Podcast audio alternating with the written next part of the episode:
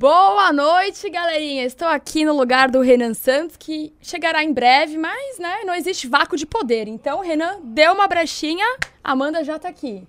Boa noite, senhor Ricardo. Tá um pouquinho cabisbaixo? É, eu estou, na verdade, no pior momento da minha vida. Inclusive, eu estou me sentindo muito conectado com o Brasil, porque eu acho que nós estamos na mesma situação. mesma é, uma sinergia, exato, uma sinergia baixa. Uma sinergia muito baixa. Não, fala, falando sério para vocês que estão me acompanhando aí, é o seguinte, eu tô bem mal mesmo. Eu tive problemas nas minhas férias, tive gripe, tive doença, fiquei acamado, fiquei com febre.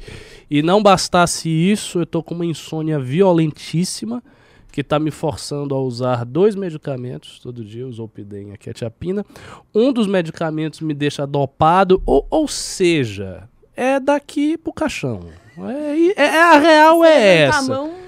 Exato. Se eu levantar a mão, Deus puxa. Ou, ou, se eu, sei lá, agitar o pé, o diabo puxa, que eu acho que é o mais provável da, da minha vida desgraçada de pecados.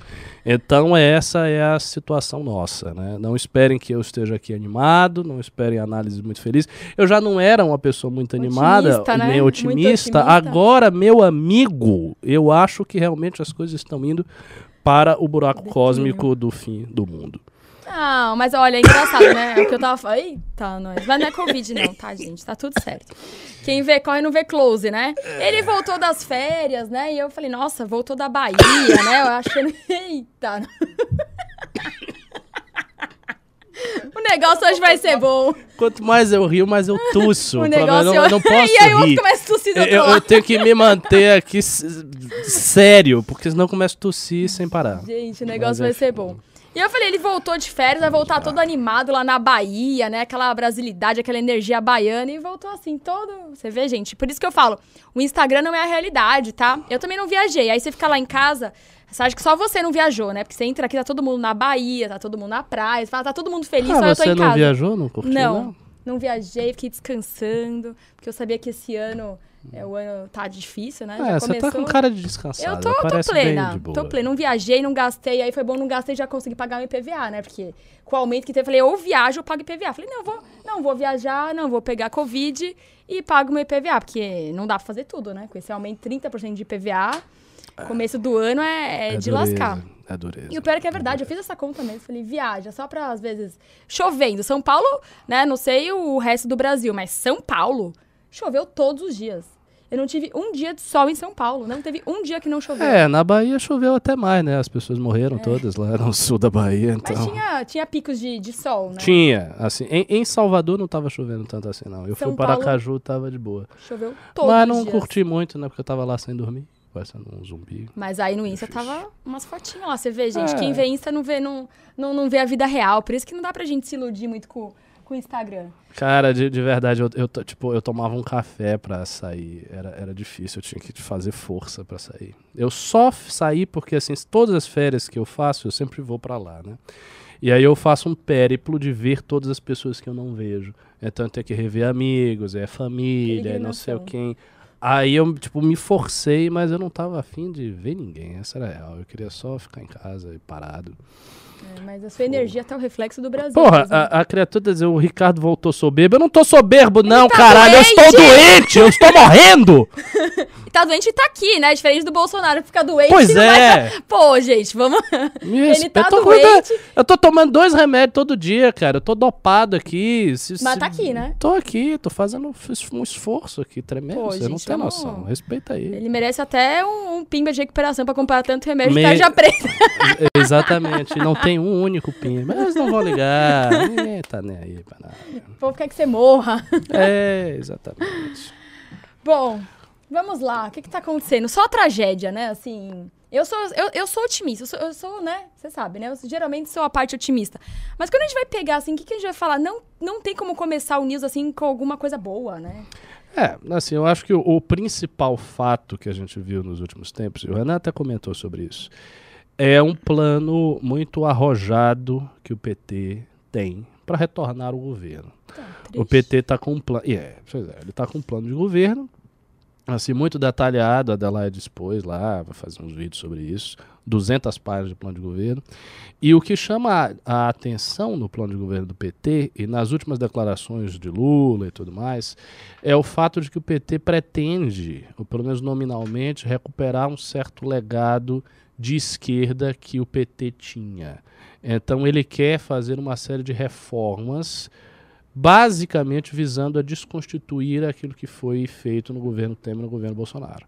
Sim. Então, está lá no plano do governo do PT a revogação do teto de gastos, a revogação da reforma trabalhista, a alteração do alinhamento geoestratégico do Brasil.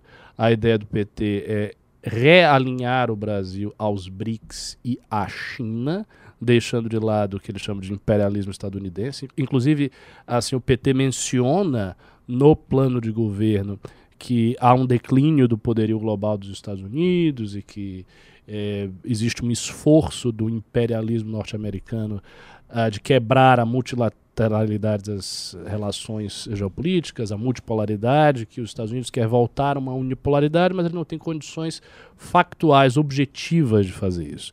Então o PT tem uma leitura muito clara do cenário e muito clássica em relação aos valores vigentes na esquerda. E, e esse é o primeiro fato. Então há essa, essa aspiração a demover o teto de gastos, a demover a reforma trabalhista, e não só isso. É, o PT fala em demover a lei de responsabilidade fiscal e fala em retirar a regra de ouro. Ou seja, basicamente os quatro pilares do liberalismo econômico do Brasil.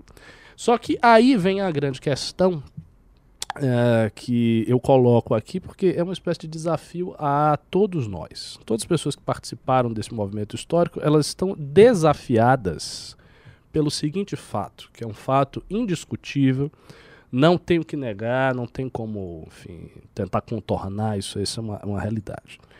Houve a reforma trabalhista. A reforma trabalhista aconteceu no governo Temer. A promessa central da reforma trabalhista era a seguinte: uma vez que haverá reforma trabalhista, vai aumentar os empregos. Nós estávamos, na época, numa fase de agudo desemprego no Brasil, e se dizia que um dos fatores principais do desemprego brasileiro era o fato de que as relações trabalhistas no Brasil são historicamente muito engessadas. Então, o fato de elas serem muito engessadas, de elas formal. Isso, de supostamente uh, atribuírem ao trabalhador uma pletora, uma miríade de direitos, uh, do nosso Tribunal do Trabalho ser um dos tribunais que tem mais processos, na época tinha mais processos do mundo inteiro, etc, etc, que tudo isso fazia com que a relação formal de trabalho, como você disse, fosse muito difícil de ser estabelecida. Então, haveria reforma trabalhista, você teria uma flexibilização das regras uh, contratuais, de trabalho, de emprego, etc, etc. Para e um com, maior. para o bem maior. Qual, mas qual era o bem maior? O bem maior não era apenas fomentar a economia, mas era principalmente retomar a criação de empregos. Isso foi o discurso do período. Todo mundo fez esse discurso. Folha de São Paulo fez esse discurso, o Estadão fez esse discurso, o governo também e fez esse discurso. as contas. Mas, mas vendia numa roupagem assim também de trabalho, né? Emprego, exatamente. Assim, a, a, o argumento central que se usava contra todos aqueles que eram contrários à reforma trabalhista era o seguinte: haverá um aumento de empregos em razão da reforma trabalhista. Era esse o argumento. Eu me lembro perfeitamente disso, porque o MBL entrou nesta questão Folha de São Paulo, Estadão, você teve assim um concerto, né, uma, uma, uma, ah, uma espécie de articulação geral de um certo campo político que na época tinha derrubado o PT e era influente uh, nos destinos econômicos do governo Michel Temer para fazer a reforma trabalhista. E a reforma trabalhista foi feita. Qual é o grande dilema que nós temos hoje, dado da realidade? A reforma trabalhista foi feita e nós estamos num pico de desemprego, desemprego, maior do que antes da reforma trabalhista. Esse é um dado. A realidade é essa. Lógico, pode-se argumentar por várias vias. Pode-se dizer, por exemplo, não, nós estamos num pico Pandem de desemprego por pandemia, conta da pandemia. Má gestão do Bolsonaro. Má gestão do Bolsonaro, questões estruturais maiores, etc. Mas o fato é, houve uma reforma que flexibilizou as relações de emprego e houve uma promessa que, em decorrência desta reforma, haveria, mais empregos. Não há mais empregos, há menos empregos. Então, isto está posto na mesa. E por que, que eu falo que isso é, isso é tão importante? Por, por, por uma razão bem simples que você vai conseguir raciocinar com clareza o que eu vou dizer. Depois eu passo a fala para a Amanda, que eu já falei demais. Mas uma coisa muito simples. O PT está dizendo que vai revogar a reforma trabalhista. Não sei se vai fazer, porque as pressões concentracionárias do mercado são muito grandes. Mas suponha que o PT coloque este assunto de novo à baila, traga o assunto para a discussão pública e na discussão pública a visão dele é, prevaleça sobre todas as demais e de fato a reforma trabalhista seja revogada. Aconteceu, a reforma trabalhista foi revogada. Existem dois cursos de ação que o país pode tomar a partir disso. O primeiro curso de ação é óbvio, que é o seguinte: a reforma trabalhista foi revogada, então o desemprego estrutural que já estava grande aumenta. E aí você tem uma taxa de desemprego ascendente e todas as pessoas veem isso. Nesse caso, o discurso liberal terá uma baita resposta. Vai dizer: olha, a situação estava ruim, houve a revogação da reforma trabalhista piorou. e a situação piorou, porque os empregos caíram mais ainda, etc, etc. Isso é um cenário. Mas existe o segundo cenário. Qual é o segundo cenário? O segundo cenário é haver a revogação da reforma trabalhista, ter um contexto macro de diversas medidas que acontecem concomitantemente e o desemprego cair. Neste caso, no meu entender, o discurso liberal que sustentou a reforma trabalhista não é que Morreu. ele perde força, Morreu. ele acaba. Porque o fato está dado. Você tirou a reforma trabalhista e as pessoas estão com mais emprego. E aí, como é que fica? Aí você vai dizer, não, mas veja bem, o problema do desemprego é, são as relações trabalhistas. Ué, mas você revogou a reforma e as pessoas estão com mais emprego, como é que você responde Quando você tem que explicar, a teoria já não faz sentido, né? É lógico. Não faz sentido. É. Então, realmente, assim, é, e, e, tudo isso mostra que esse aí eu eu comecei a falar tentando buscar alguma coisa boa. E aí você traz mais coisa ruim. É, como eu disse, eu, eu, não, eu não estou sequer no estado mental apto a dar boas novidades. Eu já não estava antes, agora eu não estou mesmo. E qual. E assim, tá. Então o plano, assim, o plano, obviamente, que quem deveria agora começar a estar tá falando disso era o Moro. Mostrar os dados, mostrar, né, tentar refutar tudo que o Bolsonaro está fazendo e Sim. que o Lula está propondo nessa, né? Ele deveria ler esses, essas 200 páginas e começar a falar, gente, isso aqui é um absurdo por conta disso, disso, disso. E o que, que a gente vê, né? A, a nossa terceira via, Moro, Dória, tô colocando todo mundo aí nessa bagagem. Quieto, né? É, e, e, em particular em relação à campanha do Moro, também isso é outra coisa que vocês já devem estar notando.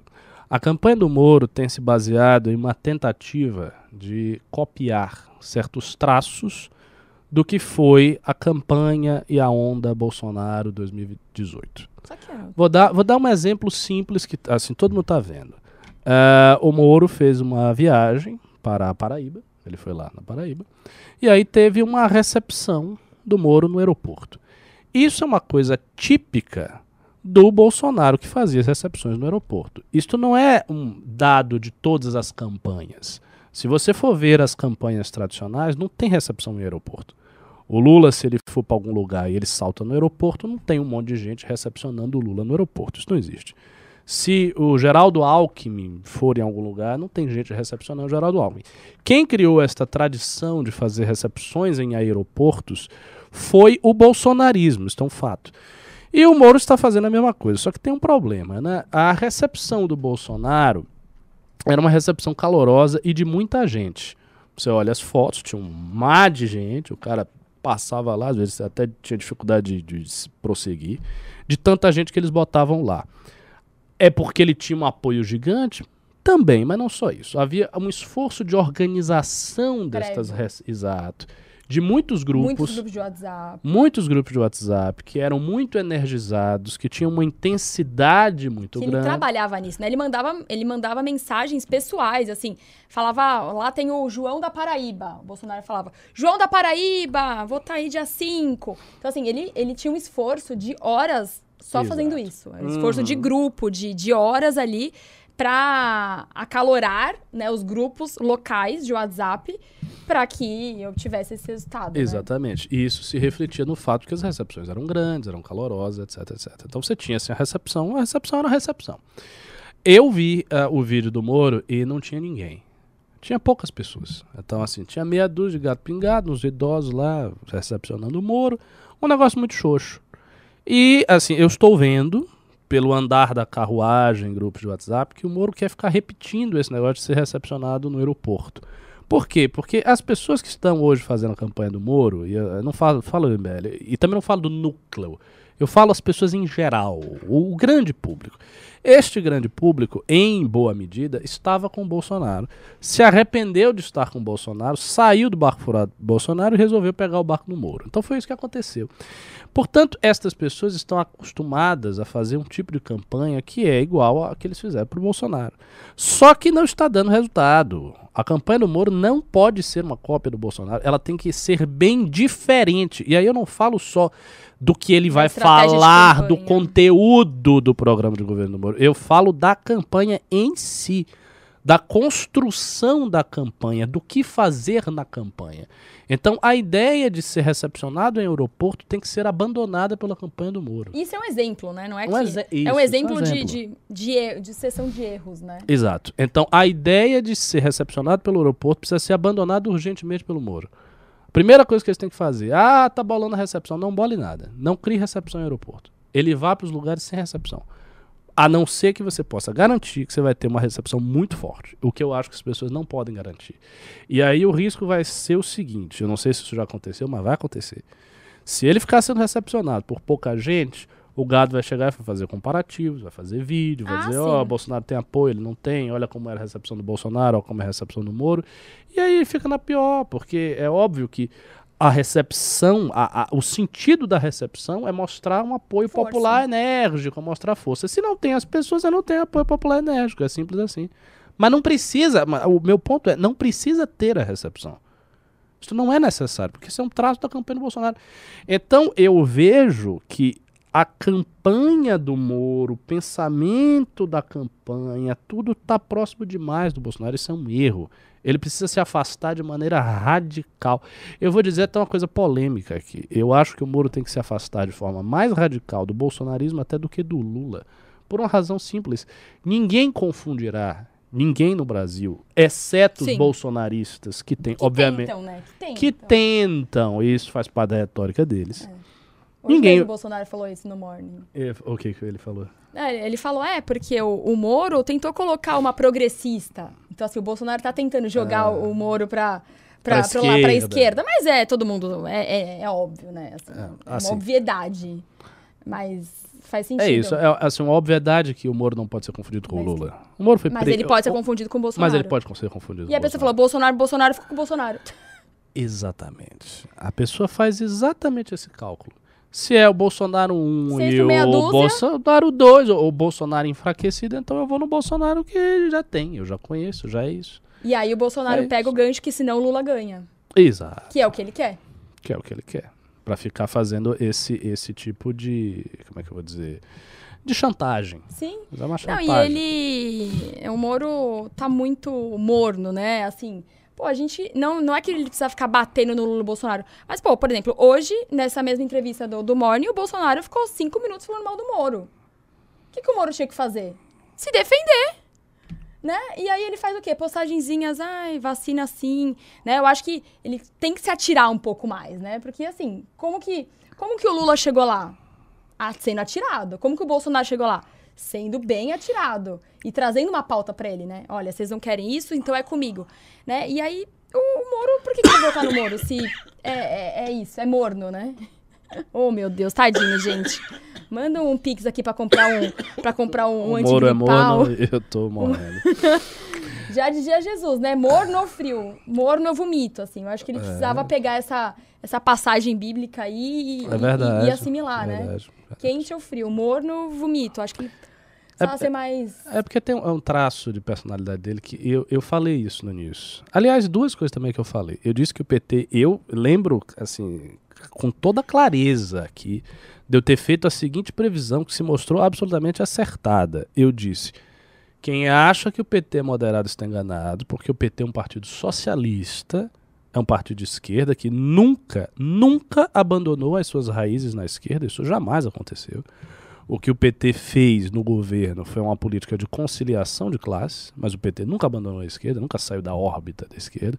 Tanto que o programa do PT começa por uma condenação frontal ao neoliberalismo, ao qual ele atribui todas as mazelas da sociedade contemporânea. Então ele diz: ah, essa desigualdade, esses problemas sociais, o imperialismo, tudo está na conta do neoliberalismo. E o neoliberalismo, inclusive, já se mostrou falho, fracassou, porque em 2008 com aquela quebra dos Lehman Brothers lá nos Estados Unidos, foi o fato capital que mostrou as limitações do neoliberalismo, tal como a gente conhecia. Então o PT já começa no programa de governo dizendo isso.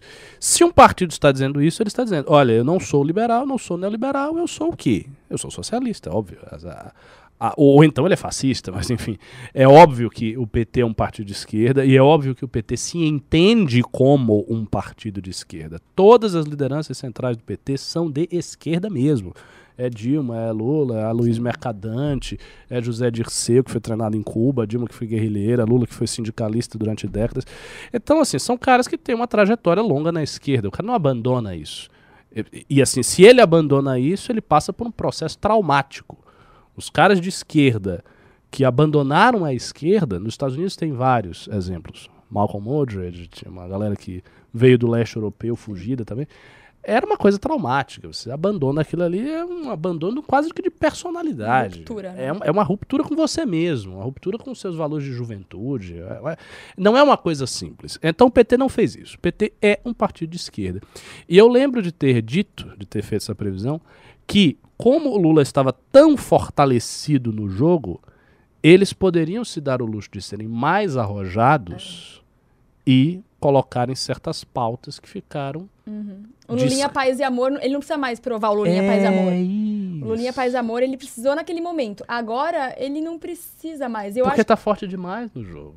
E assim, quanto mais forte o PT estiver, mais ele, ele vai, vai ficar arrojado nas suas demandas. Isso é uma coisa evidente. Pela primeira vez na história eleitoral do Brasil, nós estamos tendo o risco de ver o PT se eleger em primeiro turno. Isto nunca aconteceu. Quando Lula foi eleito em 2002 e ele foi para a reeleição em 2006, ele foi para a reeleição bastante popular. Ele não se elegeu no primeiro turno, ele se elegeu no segundo. Agora nós temos o risco dele se eleger no primeiro. Então, ve veja só, pessoal, o, o, o, que está em jogo aqui é, o, é não é apenas o retorno do partido, Como mas é o triunfal. retorno do partido mais fortalecido do que jamais ele esteve. Do que jamais ele esteve. E ainda tem um detalhe que torna tudo mais dramático, que é o seguinte: as pessoas todas, inclusive nós, reclamamos muito da oposição que o PSDB tradicionalmente fazia ao PT. Então, era a gente dizer, era uma oposição fraca, uma oposição débil, uma oposição que não vai para lugar nenhum, o PSDB parece quase o PT, né, não tem diferenças, não se afirma e tal. Tudo isso é verdade. A oposição do PSDB era fraca. Só que a principal oposição do PT agora não é o PSDB, é Bolsonaro. E Bolsonaro não tem esses adjetivos. Os adjetivos que descrevem Bolsonaro e bolsonarismo são piores. Sim. É uma oposição estúpida, é uma oposição que persegue a sua própria base, porque, por exemplo, o MBL é um movimento de direita e foi amplamente perseguido por Bolsonaro, muito mais do que o PT é uma oposição esdrúxula, uma oposição que se baseia em teorias da conspiração e que destruiu um processo de ascensão da direita e jogou todo esse processo histórico na mão do PT. Então, esta é a oposição que nós temos. Na prática, é isso que a gente tem. Então, Agora nós não temos a oposição débil do PSDB. A gente tem a oposição estúpida do Bolsonaro. Ou seja, o PT está numa condição muito mais favorável do que jamais esteve em toda é, a sua história. O PSDB é bem destruturado. Exato, então não tem. Ponderado. Aí, aí o PSDB foi destruído. Sim. E o que se colocou no lugar foi o Bolsonaro.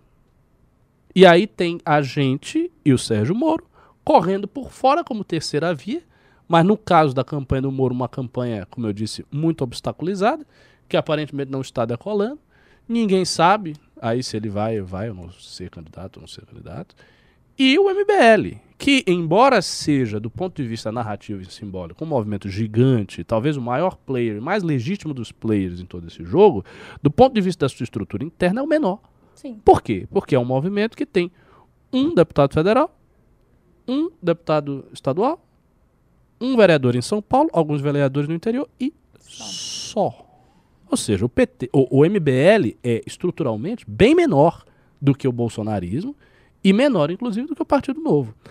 Então, a nossa chance mesmo é a gente ampliar a nossa bancada legislativa para que o MBL saia da condição de menor grupo dentro dessa nova direita e passe à condição de segundo grupo. O MBL precisa, isso é uma coisa importante a ser dito, o MBL precisa ultrapassar o tamanho da bancada do Partido Novo. a gente né? é isso, a gente tem que mirar no Partido Novo, porque o bolsonarismo ainda vai ter, mesmo na sua extrema decadência, uns 15 ou 20 Sim. deputados federais, fora prefeitos e gente eleita em todos os lugares tão, e vereadores que já, que já estão eleitos. aí, que vão se reeleger. Então, o bolsonarismo vai ter uma certa capilaridade eleitoral, maior do que a gente. Então, nós precisamos ultrapassar o Partido Novo. Como é que tá a sua pré-campanha? Tá maravilhosa. Inclusive, quem quiser participar da minha pré-campanha. é... é que são, são esses desafios, né? Porque por mais que a gente foque em São Paulo, a gente sempre fica atado, né? A, a presidência. E esse ano, assim, vai ser muito difícil falar quem vai querer saber de deputado estadual. Sendo que tá lá Lula e Bolsonaro todo dia fazendo uma cagada nova, né? É, é muito difícil ter um espaço, principalmente como pré-candidato a deputado estadual, sendo que o federal tá, tá essa zona, né? Tá tá, tá esse campo de batalha, tá essa coisa que ninguém, ninguém vê uma, um norte, né? As pessoas se preocupam muito, vão se preocupar muito com o governador também, porque vai estar tá ali um pouco atrelado. Mas o deputado estadual é como se fosse vereador, assim, ninguém nem sabe em quem votou e é de última hora, então é muito, muito difícil, né? Você, como pré-candidato deputado estadual, é, buscar uma, uma luz, né? Porque tá todo mundo bem focado ali no, no federal. Mas as câmaras elas têm, né, uma importância gigantesca. Então, assim, a gente tem que toda hora ficar trazendo luz também para o Estado. Né, principalmente aqui o estado de São Paulo, né, que a gente fala que é a locomotiva. Pô, se o estado de São Paulo realmente não tiver uma bancada forte é, na Lesp, claro, mas principalmente em Brasília, né, para pleitear as coisas, fica difícil. Não, né? assim, para mim tá claro na minha cabeça, isso eu vou ficar falando em todos os news daqui para frente. Se até abril, maio, a candidatura do Moro não estiver decolando mesmo, com chance, com chance real de derrubar o Bolsonaro e ele ir para o segundo turno, porque assim, se ele for para o segundo turno com o Lula, ele tem chance de ganhar. Sim. Nas pesquisas ele aparece perdendo. Mas aí eu... É, mas aí eu acho que dá para dar um empurrão, assim, que aí vai ser meio que um empurrão messiânico e ele consegue ganhar, assim, ele, ele eh, tem energia para isso. Mas a gente não sabe se ele vai tirar o Bolsonaro do segundo turno, essa é a incógnita. Eu acho o seguinte: se daqui para abril, maio, a candidatura do Moro não estiver decolando, vocês, todos vocês, as pessoas que acompanham o BL, que assistem o YouTube e tal, esque... largue a mão de presidente. Largue a mão de executivo. É. Largue a mão, esqueça o executivo.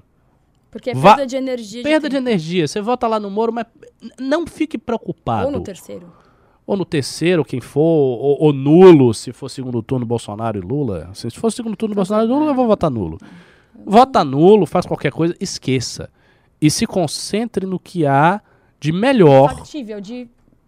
no legislativo do seu estado. Se for aqui em São Paulo, na nossa candidatura, se for em outro estado, alguma eventual candidatura que a gente tenha. Se for no Tenta estado ajudar. que não tem, aí você esquece isso, vota em quem você puder e se concentra no legislativo, não se concentra no executivo. Porque se a situação do executivo estiver para tá abril hoje... e maio obstaculizada, melhor nem, nem gastar energia. Isso que eu acho. Mas tô aqui só, só no pessimismo. Bom, mas quem sabe agora o Renan acabou de chegar, ele traz um, uma pitadinha de otimismo Olha, aqui, vai né? Ser tá difícil, tá difícil, hein? Grande missão aqui.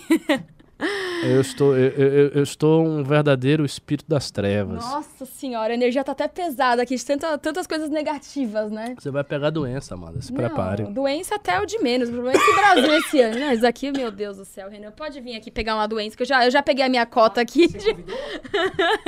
Hã? Você convidou? Não. Eu, Quer dizer... Ainda... Olha, eu, come, eu comecei o programa descrevendo a minha desgraça. Sente aí que eu descrevo de novo. Eu tô muito ruim. Eu tô muito ruim. Ah, sua cadeira. Pera, pera. Eu estou com vários problemas. Eu tava descrevendo isso. Eu tô com febre, eu tô com gripe. E principalmente o pior, eu tô com uma insônia violentíssima. Tá tomando tarja preta. Eu tô tomando dois remédios, cara. Tá funcionando um pouco, pelo menos, ou não? Um pouco, mas eu fico dopadaço o dia inteiro. Fica parecendo nosso amigo. eleitoral, você não pode ficar assim. o que, é que eu vou fazer? Se não Você pode, o que eu vou fazer? Eu não elétrico. como, cara. Não, não, eu sei que. É eu vou Eu sei que é o tipo, parem de ser pobres! Tipo, Brasileiros, você parem de tem pegar direito Covid. de ficar insone. Durma! Ele tá doente, mas tá aqui, né? Diferente do Bolsonaro tá. Fala, gente, dá, Não, um mas, crédito, né? mas assim, eu, eu, eu penso da mesma maneira dele. De fato, 2022, não tanto por causa da eleição, que eu não me envolvo Ah, tanto, pelos trampos. mas pela reestrutura... O de, a questão que vai me tomar é a estruturação dos núcleos da academia. Isso vai dar um Mas tem trabalho notícias boas. imenso. Voltei de uma reunião tão boa. É que eu não posso Ah, falar. Ah, começou. Não, não, não, mas assim, Ah, eu vou ter- notícias boas no oculto. Não, não, não. É que eu não posso falar pro público, né? Tive- Tudo tive bem. uma reunião Não sei com se foi bom um, ou grande não. empresário. É. Não sobre eleição. Só sobre a Academia MBL, estruturação de núcleos. E ele, Sobre a gente? É mesmo? Só Uau. sobre a gente. Ele, obviamente, que ele gosta da questão eleitoral. Maravilhoso. Mas ele, mais do que um empresário, não é um cara disso aqui. É lógico que tem pra caralho isso aqui. É uma pessoa que entende basicamente de marketing multinível e que poderia implementar isso num nível estratosférico conosco. Nossa, Entendeu? nossa. Isso. Vocês estão vendo aqui, ó. Pirâmide. Cara, quando você falar isso pro Carratu, ele vai ter um gente, orgasmo. O Carratu ele vai, vai chorar. enlouquecer. É, então, assim, você já sabe se o Carratu não tá, não é o pessoal da Herbalife. Então, Bom, vai lá. Valeu. É, sim, sim, sim. Mas É. pretende mesmo implementar isso aí? O- Eu vi quem, eu vi quem é, eu vi no grupo quem é. é boa, mas papo, papo sério. Papo, não é papo não é raríssimo. Tipo, estudou, já sabia. Um, já era fã nosso. Estudou tudo que a gente fazia. Acho. Teve um cara aqui que comentou Rinode mais MBL. Não, nem. O cara também comentando Telex Free. Telex Free é uma boa, hein? É, boa. vamos fazer mistério. né? Vamos fazer, mas falar. não vamos ficar falando nada. Até porque toda vez que fala o nome de alguém que quer ajudar a gente, aí, sei lá, É, prendem o aí, cara. Exatamente. É, É, o negócio do cara Polishop mais MBL. Vai vender panela Mas pra ele- caralho. Cara, então, assim, se esse cara tiver essa firmeza de fazer esse plano, eu quero que ele fale comigo. Porque aí a gente pensa num plano conjunto. Sim. de como Mas assim, ele, quer, ele tá montar. pensando uma coisa. Porque a gente falou em âmbito nacional também. Falou, olha, dá pra fazer âmbito nacional. Enfim, aí, tipo, terminando o news a gente conversa. Perfeito. perfeito. Pessoal, vamos mudar esse título que tá uma bosta. Né? 2022 começou. É, o título tem que ser. é, Mataram o candidato. Tem que uma, uma puta de um clickbait escroto. Mataram, você acha que atrapalha o algoritmo? Apagaram. É. Ah. Um cara falou. A van, mas MBL seria muito divertido. Aliás, pela primeira vez eu vi uma loja da Avan pessoalmente, eu não conhecia. Lá em Aracaju. Ini- Tinha a Estátua da Liberdade? Nossa, tem. É extremamente cafona. É- é o- um, é o- um dos negócios mais brega que eu já vi. A loja toda, a fachada da loja toda é de uma breguice horrorosa. é- É, um negócio neoclássico com uma estátua da liberdade que não combina. Nada, É- nada, é uma-. Mas, nada. mas Nossa, uma realmente coisa aqui. tinha que ser O, o velho da van, ele domina o interior. É impressionante. É? Tem É, eu muita fui no loja? interior e assim, a- eles não têm shopping, eles têm a van. É, é impressionante. Tem né? cinema na van, É, porque tem assim, subway ah, na van, tem Mas tudo na vamos van. ser claro, né? O brasileiro tá- é um pouco brega também, muito brega. Sim. As pessoas, assim, elas, elas, Elas acham são chique. aquilo ali, né? Ela- é. isso, não tem o A gente que é um ba- bando de babaca elitista, cara. Essa que é a realidade. O brasileiro, o brasileiro é negócio, isso, né? é. Porra, tem uma estátua da liberdade grandona, a loja tem um bocado de coisa. esse Eu tava falando com um cara que tinha restaurante por quilo, né? E aí eu tava criticando, assim, é, o problema dos restaurantes por quilo que entrou aquela confusão. O cara bota sushi, aí o cara vai comer feijoada, sushi, um bife. O cara, você não tá entendendo. Os clientes cobram pra você botar Ah. sushi. Fala, mano, cliente que te cobra pra botar sushi. É, mete não- tudo aí. É, ainda mete mistura tudo. no mesmo prato. É, bota no o menor- feijão é- não, é no mesmo prato. nossa. O sushi é como se fosse um, um pequeno um bolinho que vem junto, um quitute. o sushi ele perde a forma original dele, ele é, É, o sushi é ressignificado como um pequeno bolinho de arroz ali. Não eu não posso rir, tá difícil. Mas Não, tá eu com tô dor no falando pulmão? Com- Tosse? É, eu- eu não tô de Covid, fique tranquilo. Eu só estou. Eu tô Não, muito- eu, eu não tô, eu não tô. Eu, eu te contei também. Meus eu tô pais pegaram Covid, veio minha sobrinha. É, Alexandre tá Todo mundo convidado. tossindo E assim, minha mãe fazia questão de tossir na minha cara. Tipo assim, eu vou pegar Covid. Ele- ela tá testando a vacina, né? E, cara, assim, É boa. né? Essa porra funciona, porque eu não tive. Parabéns, João Dória. É, é, e minha mãe foi Coronavac. É, A sua foi o quê? Janssen? a minha foi. Na minha foi Astra e Pfizer. Minha mãe foi Corona. Só que o lance é o seguinte: Corona funcionou com ela. Uma mulher na idade dela poderia ter. Meu pai diabético, É. anêmico e, e com Covid com mais de 60, poderia passar. né? Nem sentiu, ficou lá de boa. Leve, né? Ah, vacina salva, é isso mesmo. É. Vidas. SUS. SUS, SUS, vidas, vidas, vidas, vacina, SUS, vida, vida, vacina, SUS, SUS, SUS, vida. Mataram o candidato. Ótimo título. Sim, pra começar com clickbait desavergonhado. Já subiu a audiência, então 100 pessoas só da gente meter o clickbait. É, Ricardão, eu vi que, assim, eu cheguei aqui da reunião, cheguei empolgado, né? Mas ah, eu já vi que você tava, você tava down. E é difícil não deixar a galera down. é, Né? Mas eu- a gente tem que ter motivos pra, pra, pra, pra sorrir. pra, é, se não sorrir, pra, pra, sabe, botar aquela energia. assim, O ano começou Claro. e o problema é o seguinte, eu vou falar aqui que a energia ruim que tá na galera. O Moro lança a pré-candidatura no final do ano. Não era exatamente a melhor data, porque a política cai em dezembro, não importa se você tá bombando, em dezembro e janeiro vai cair. Sim. Então, você tem um clima de, de brochada, que você começa a...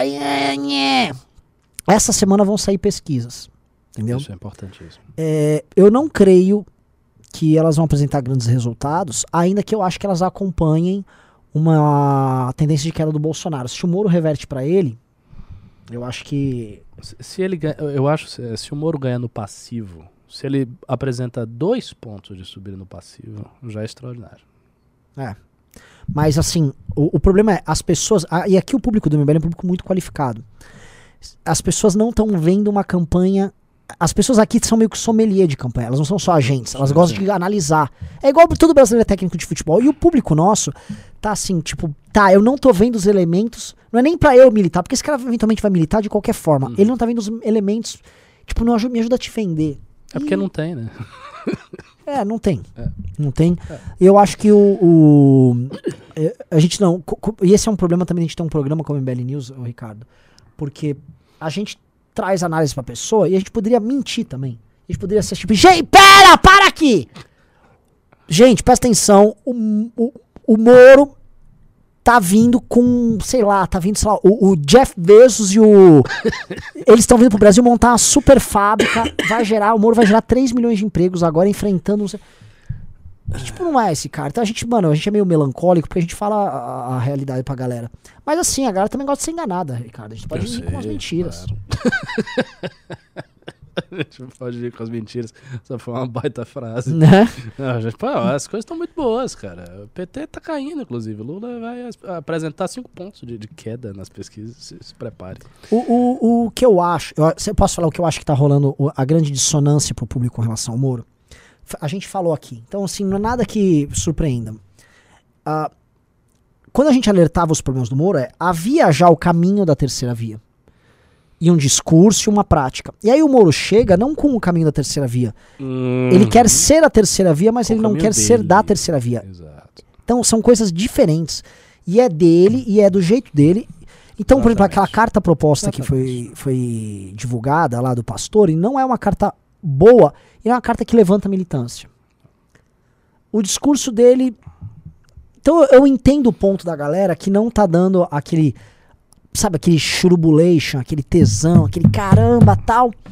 Mas. é, O que, que a gente pode fazer? Assim, não, não, não, tá no nosso controle. E muita gente também manda assim: não, mas eu quero ver vocês tocando a campanha. Mano, a gente não vai tocar a campanha do cara. Não, pa- parem de falar isso. Primeiro que se diminuem um cara, como se fosse tipo: ei, eu, eu sou um fantoche, cuidem de mim. É. O, cara, o cara tem a personalidade dele, tem o, o estilo dele e vai cometer os acertos e erros dele. A gente pode ajudar, pode aconselhar tal. E assim, tem um detalhe que é um detalhe material que nunca pode ser esquecido. O MBL não pode fazer tudo. Nós não temos condições objetivas de fazer as coisas todas. A gente tem campanha de Arthur, tem campanha de vários candidatos, tem reestruturação de núcleos, tem academia de novo. Nós temos um pacote homérico para 2022 que, creio eu, seja o pacote mais pesado da história do MBL, em termos de coisas várias, porque antigamente você tinha as manifestações que demandavam um esforço gigantesco, mas é- é- era uma coisa pontual, era enfrentar o PT. Então você todo o movimento estava articulado e organizado em torno da ideia de enfrentar o PT. Então o que você tinha que fazer era enfrentar o PT. Agora não. Agora você tem que tem candidatura, tem academia, tem não sei o quê, tem isso, tem isso, tem vários programas, é análise. Não dá pra pegar uma candidatura à presidência e tocar toda. Isso não, isso não, isso é impossível. Fora que, não, assim, a candidatura do Arthur é, e as candidaturas nossas aqui. Do E que- nosso ponto de vista, são mais importantes que a do Moro. É. São nossas? Uai. Então, assim, tipo, não vai dar pra gente também.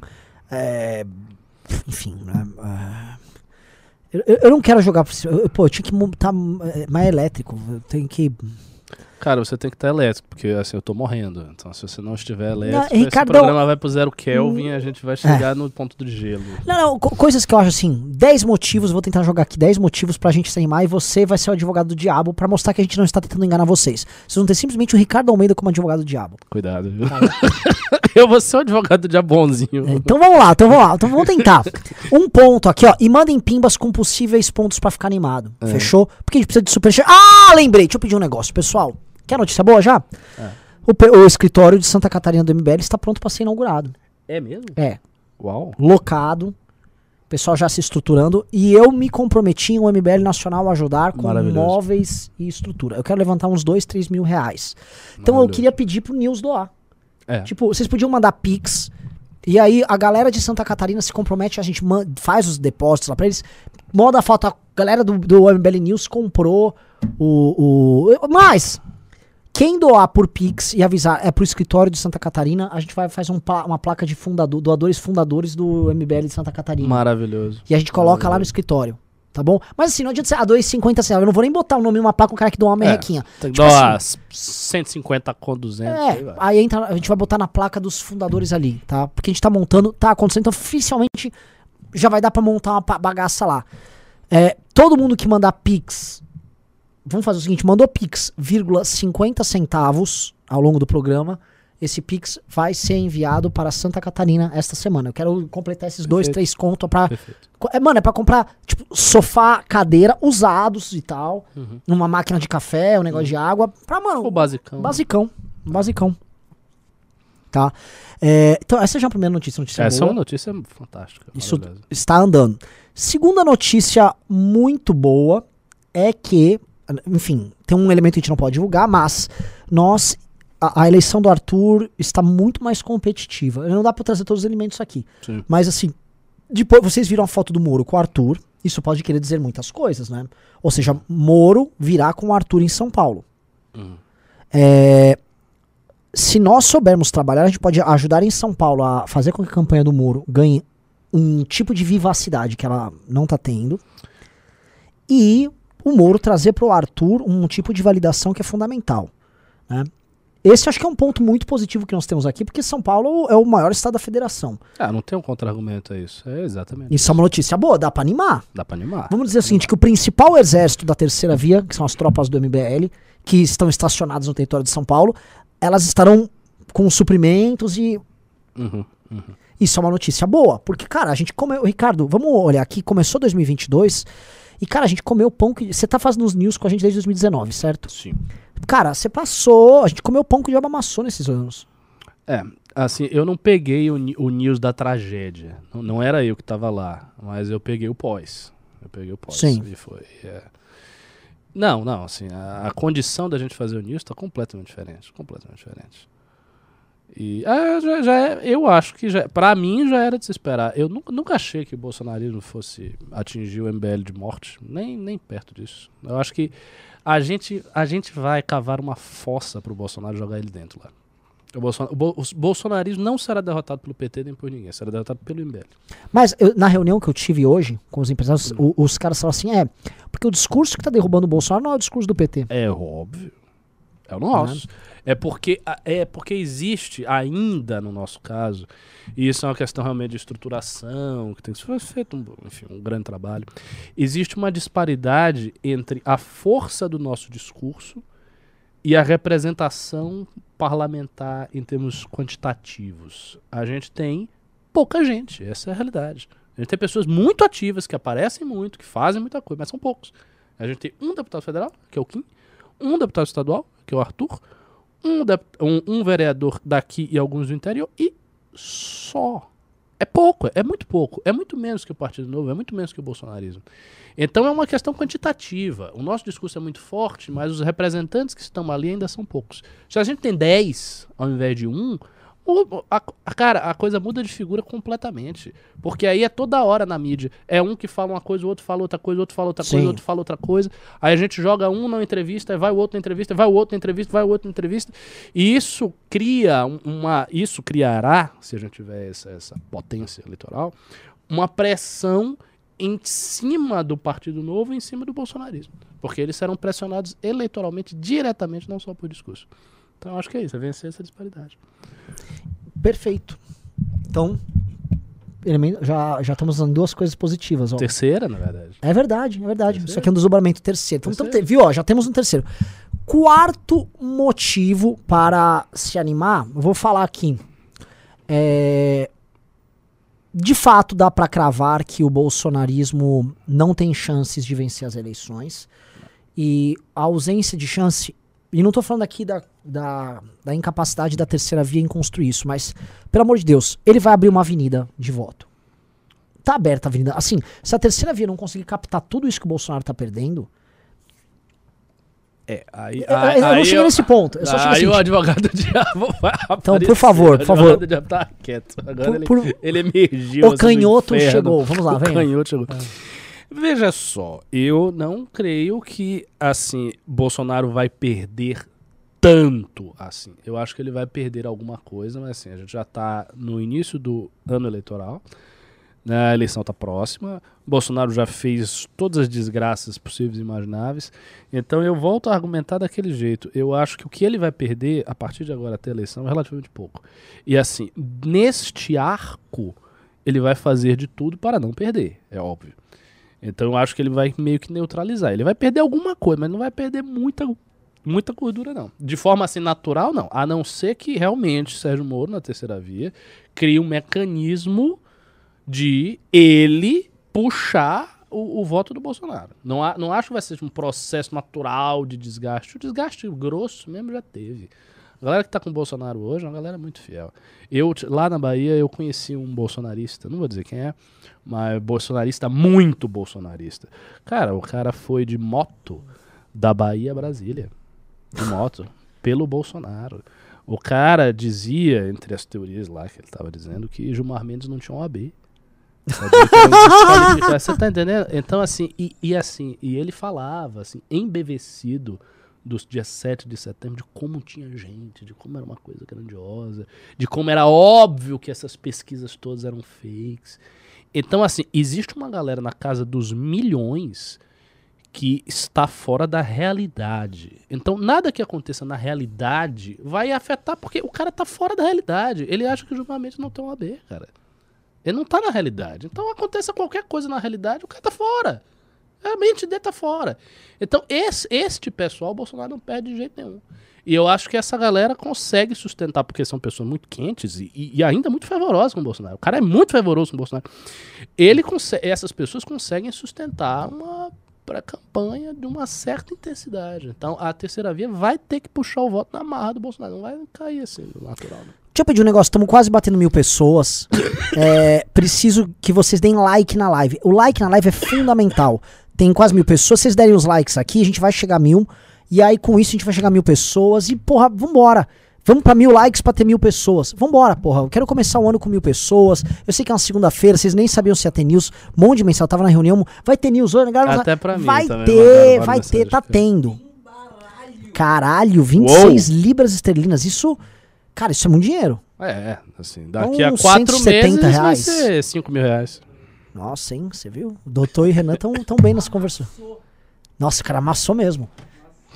Vamos lá. é, então vo- você acha que ainda não tem. Se não essa avenida, não tem essa conversão fácil. Não. Eu não, não, eu não acho que, na verdade, não é nem a conversão. Eu não acho que tem o derre... A conversão eu acho que até é mais fácil. O que eu acho mais difícil é o derretimento agudo. Eu acho que vai ter um pequeno derretimento, mas não vai assim. Não acho. É que eu- o que eu acho é o seguinte: quem tá. Ele tá perdendo. tem o que ele tá perdendo o que ele já perdeu. Sim. Tem um monte de gente que ele perdeu e que não virou, ah, eu voto no Lula, ou virou, eu voto no Ciro, ou voto. Sem os indecisos. Exato. né? Exato. Só que esse indeciso, vamos dizer, ele é um indeciso. Agora ele tá vendo constantemente o Bolsonaro fazer cagadas. Não é possível que ele não. Ele não tome uma decisão, ele não deixe de ser um indeciso. Pode. Essa é uma coisa. E a segunda outra coisa é que é o seguinte: você citou um cara que é esse super militante, é o cara da PAN, vamos supor, é o cara que acha o Nicolas Ferreira, tipo, brilhante e tal. Beleza. E o, o X? Não, eu votei no Bolsonaro, negócio do PT. Que esse é mais, mais numeroso. Correto, mas assim, esse também faz voto útil, né? Ele não gosta do PT e ele tá vendo um segundo turno que o Moro não tá chegando.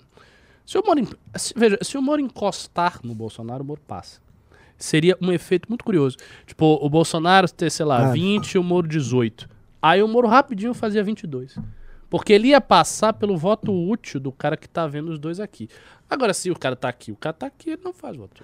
Totó, me confirma. O pessoal tá mandando Pix aí pra Santa Catarina? Parece que essas libras esterlinas eram pra. Santa Catarina? Mas você tinha que mandar Pix, porque. É, é que ele não mora no Brasil, provavelmente. Porque o Google fica com 30%. Por isso que eu pedi pra mandar. O Pix, o Pix é- a gente vai mandar integralmente pra galera.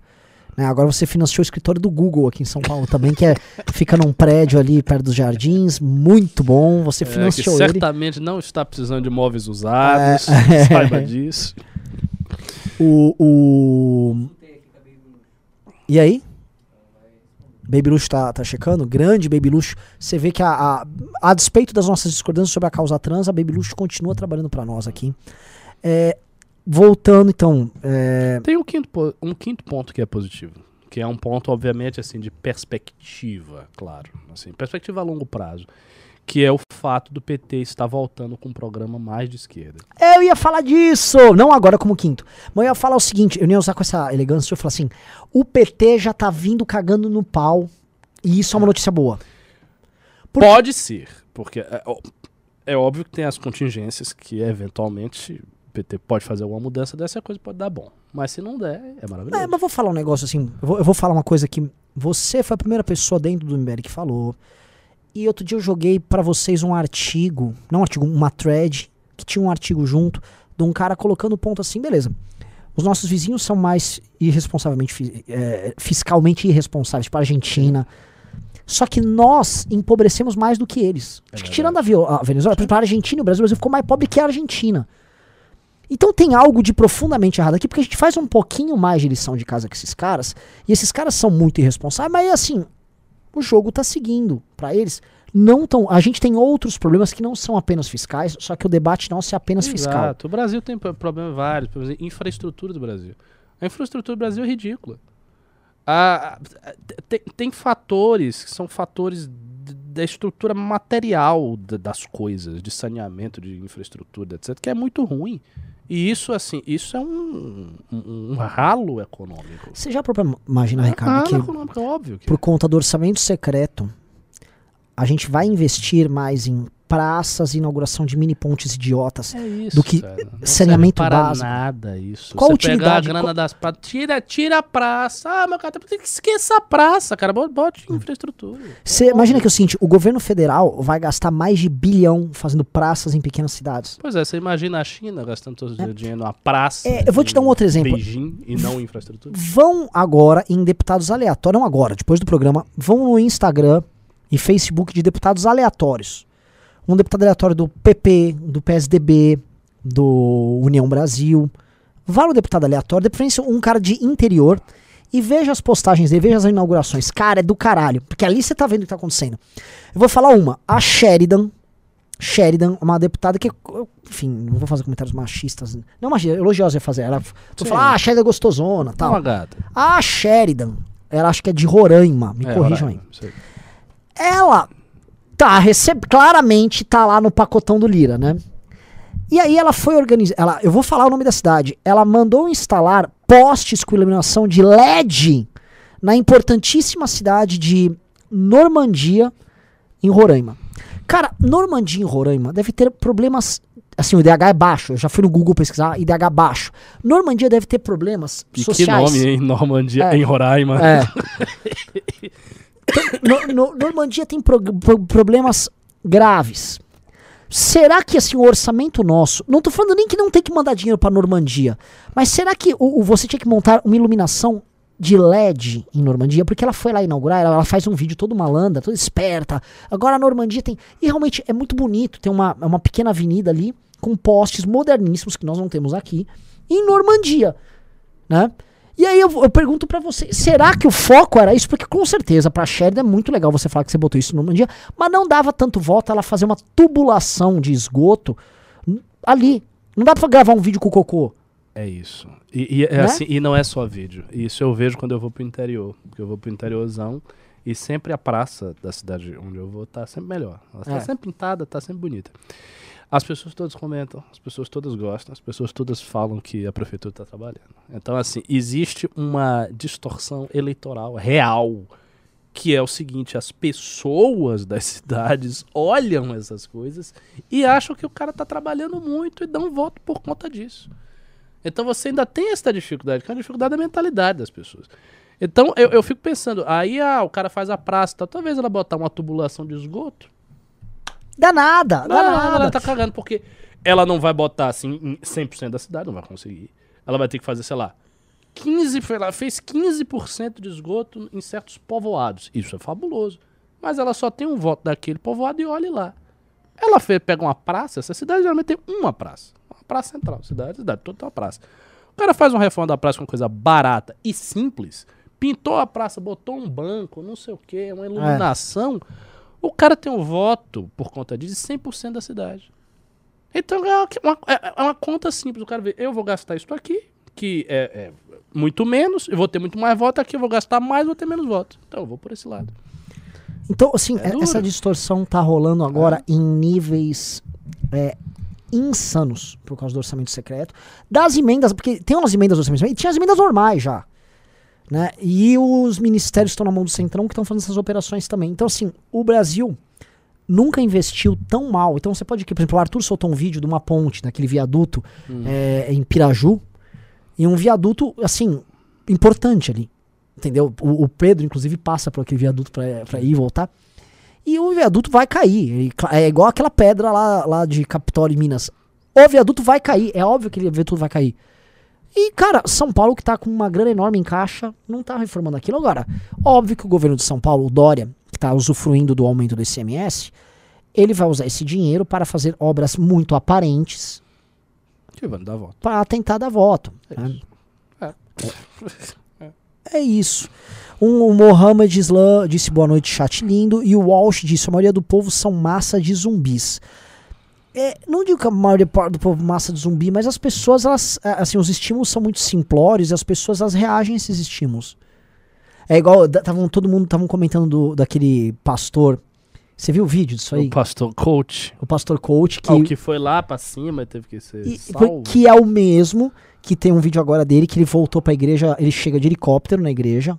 E aí tá todo mundo assim, "Mu- de- Jesus chegará dos céus. Aí eles põem num telão ele vindo de helicóptero. Esse- essa parte eu não vi. Então, aí ele pousa o helicóptero na igreja, mas, porra, tá, eu pousei, eu vou a pé dali a- até pra dentro do, do- da igreja? Não, eu vou de Porsche. Então ele sai do helicóptero e ele entra de Porsche dentro da igreja, sai da Porsche e sobe no palco. Então, assim, o que, que a gente vai falar pras pessoas? Que, eu vou falar pra, pra aquele cara lá? Porque assim, eu já fui também muito. Não, nós a gente tem que re- respeitar o E- importante e o trabalho das é- igrejas. O que é louco é o seguinte, essas pessoas elas estão lendo a Bíblia o tempo todo e tipo, no evangelho está muito claro que Jesus não tinha, tem uma passagem que é mais ou menos assim, não tinha onde, o filho do homem não tinha onde deitar a sua cabeça. Aí o cara entra com um Porsche na igreja e ninguém vê, não, não tem contradição nenhuma. Qual é a contradição? É, pô, é difícil. É. Porra, o cara. Rapaz. Não, tá assim, tá muito. tá- é, é, é importante a gente ver essas coisas. Igual o caso de uma menina no TikTok, que também foi um caso bizarro do fim do ano, que a mãe Que ela tava. dançou É. enquanto a mãe estava morta. Eu vi a defesa dela, né? Que a mãe não estava morta naquele momento. Ai, A tudo mãe, bem, vamos né? dizer, e ela Ela só que, tá é, morrendo, eu é, posso dançar. a mãe tava morrendo. E aí ela disse que a mãe gostava e ficava feliz que ela fazia TikToks ali do lado dela. O que já acho bizarro É. em qualquer circunstância. Agora o pior, assim, ela publicou o vídeo dela dançando e ela soltou um texto dúbio, porque no texto parecia que a mãe realmente morreu e ela. E eu acho que ela poderia muito bem. Uma pessoa que fica dan- dançando e rebolando o cu numa câmera é, com a mãe morrendo de câncer, é uma pessoa que, assim, ela passa de. Ela, ela, a pessoa que tá descompensada. E aí depois ela fez um vídeo chorando, não, minha mãe gostava, tal, mas foda-se, que, que, que mundo é esse, velho? As pessoas estão perdendo o senso da realidade, cara. É, elas estão. É, sério, elas estão- fora da realidade. As pessoas estão fora da realidade. A, a percepção desta menina, ela não fez de maldade, ela não é uma pessoa perversa. Ela só não entendeu o que ela É tá fazendo. isso, a, a sensibilidade dela é outra, isso. É. Eu vou dar um exemplo. É como essas pessoas, saindo do contexto brasileiro, europeus, americanos, que vão para Auschwitz. Isso já aconteceu, inclusive teve várias matérias sobre isso. Pessoas que vão para Auschwitz, para Treblinka e tal, e tiram fotos assim. Ah, vou te contar o que eu já vi, Ricardo. Cara, você está no campo de concentração, você tá. Uh! É. Que- sabe, não percebe, não é, é uma geração. Eu vi um caso desse em Berlim. Existe um, um monumento. É um negócio legal que assim, é, é como se fossem. É um estruturas de pedra. Alguém dá um Google aí, vocês vão achar. Que com alturas irregulares saindo do chão. Eu não sei se é simulando tipo lápides e tal.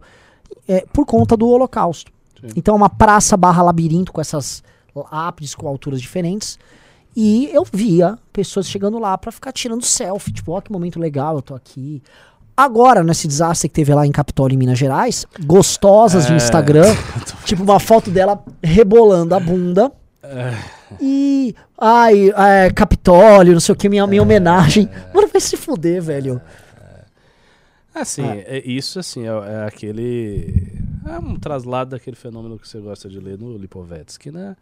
Uma sociedade baseada no efêmero, no estético, no lúdico. Eu, eu acho, sinceramente, tá faltando seriedade às pessoas. As pessoas não estão encarando as coisas com seriedade. E isso, assim, isso não vai mudar. Eu acho que só vai mudar se acontecer uma desgraça. Ah, com uma eu- terceira guerra mundial. Se acontecer um negócio sério. Aí, eu, Quando você tiver um míssil. Não, porque a galera grava o TikTok, assim, a vida dela não tá correndo risco. Tá, ela tá lá em Auschwitz, mas ela tá bem. Ela vai ali, ela foi em Auschwitz, depois ela vai sair pra comer um Big Mac. É. Ela não tá em Auschwitz e daí ela vai pra uma câmara de gás. E aí ela tá gravando. Ah, tô gravando agora, eu vou. Eu vou pra câmera. Ninguém tá fazendo isso. A mãe da menina tá morta. A menina tá bem. Não é ela que tá na cama. Eu acho que quando as coisas pegarem para as pessoas, efetivamente. Ah, o lugar que eu falei lá, é. ó. É, é, é é um- assim, quando você vê assim de longe, lá em perspectiva, que tem de várias alturas diferentes, é um negócio assim, bem, tipo, caralho. né? E assim, é um, é um lugar quase. Assim, eu vi com pessoas se divertindo e, tipo, indo pra tirar a foto dela lá.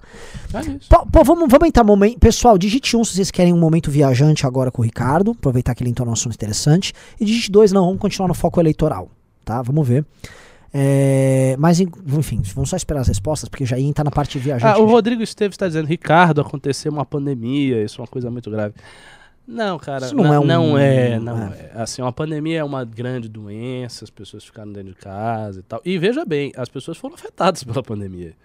Tem um bocado de gente ficou, inclusive, histérico. Eu tô falando de coisas como uma guerra, um, né, coisas muito sérias, muito sérias, que envolvem assim a ruptura de todo um modelo de vida que as pessoas estão acostumadas a levar. E isso é alguma coisa que pode acontecer a qualquer momento. Não existe momento nenhum nos últimos 20 anos que eu me lembre, e eu falo nos últimos anos porque eu fico imaginando desde a época lá da Iugoslávia que foi dividida, que o mundo esteja tão tenso. Você tem hoje, no presente momento, 150 mil soldados na fronteira da Ucrânia, Cazaquistão pegando fogo, Rússia escreveu dois ultimatos para o Ocidente, em que praticamente ordena a retirada de todas as bases militares da OTAN no leste europeu inteiro. Os Estados Unidos dizendo hoje, saiu hoje, cara, da declaração do, de um dos secretários da OTAN, dizendo que se a Rússia invadir a Ucrânia, a OTAN vai usar força e tal. Isso tudo está acontecendo neste momento. E tudo isso tem a ver, não assim diretamente com o Brasil, mas com a Europa, tudo a ver. E com a Europa toda, a Europa toda é afetada. A Europa, por exemplo, depende na- nas- no inverno do gás russo. Se a- e se a Rússia fizer assim, tum, desliga o gás?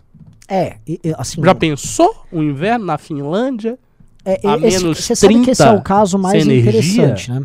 Eu, eu, em 2012 e 2013, eu fui pra Lituânia, dois anos seguidos. É, país que gosta de pesquisar cultura e tal. E o. E o, o. Comida é boa na Lituânia. Tem uma coisa que chama Zeppelina. Então, Google aí. E, Ricardo, eu. o- Tem uma coisa que é muito louca lá. Que é, eles fizeram um, um acordo com os Estados Unidos, o governo Bush, e aí eles publicaram lá na praça principal de Vilnius, na capital, o, numa estátua, o acordo. E, ó, e aí a estátua é virada para Moscou. Eles fizeram a estátua. Ela até é meio assimétrica no meio da praça, virada para Moscou. E todo mundo fala, essa praça é virada para Moscou, avisando a Lituânia tem uma aliança com os Estados Unidos insolúvel e tal. E quando toda vez que na prática existe com os caras que foram alvo da União Soviética um medo e uma raiva É, fodida. Só que a segunda coisa, quando você fala com as pessoas sobre isso, elas falam, é, tudo bem, mas assim, se desligar o gás amanhã, tudo para aqui. As pessoas morrem É, e é, e é nesse nível mesmo, é assim, um inverno de menos 10, menos 15, sem energia. não tem, é, é, tipo, é um frio de foder, não... É, e assim, essas coisas, por exemplo, desligar o gás, isso aí não é nada em comparação do que acontece numa guerra de grande escala, cara.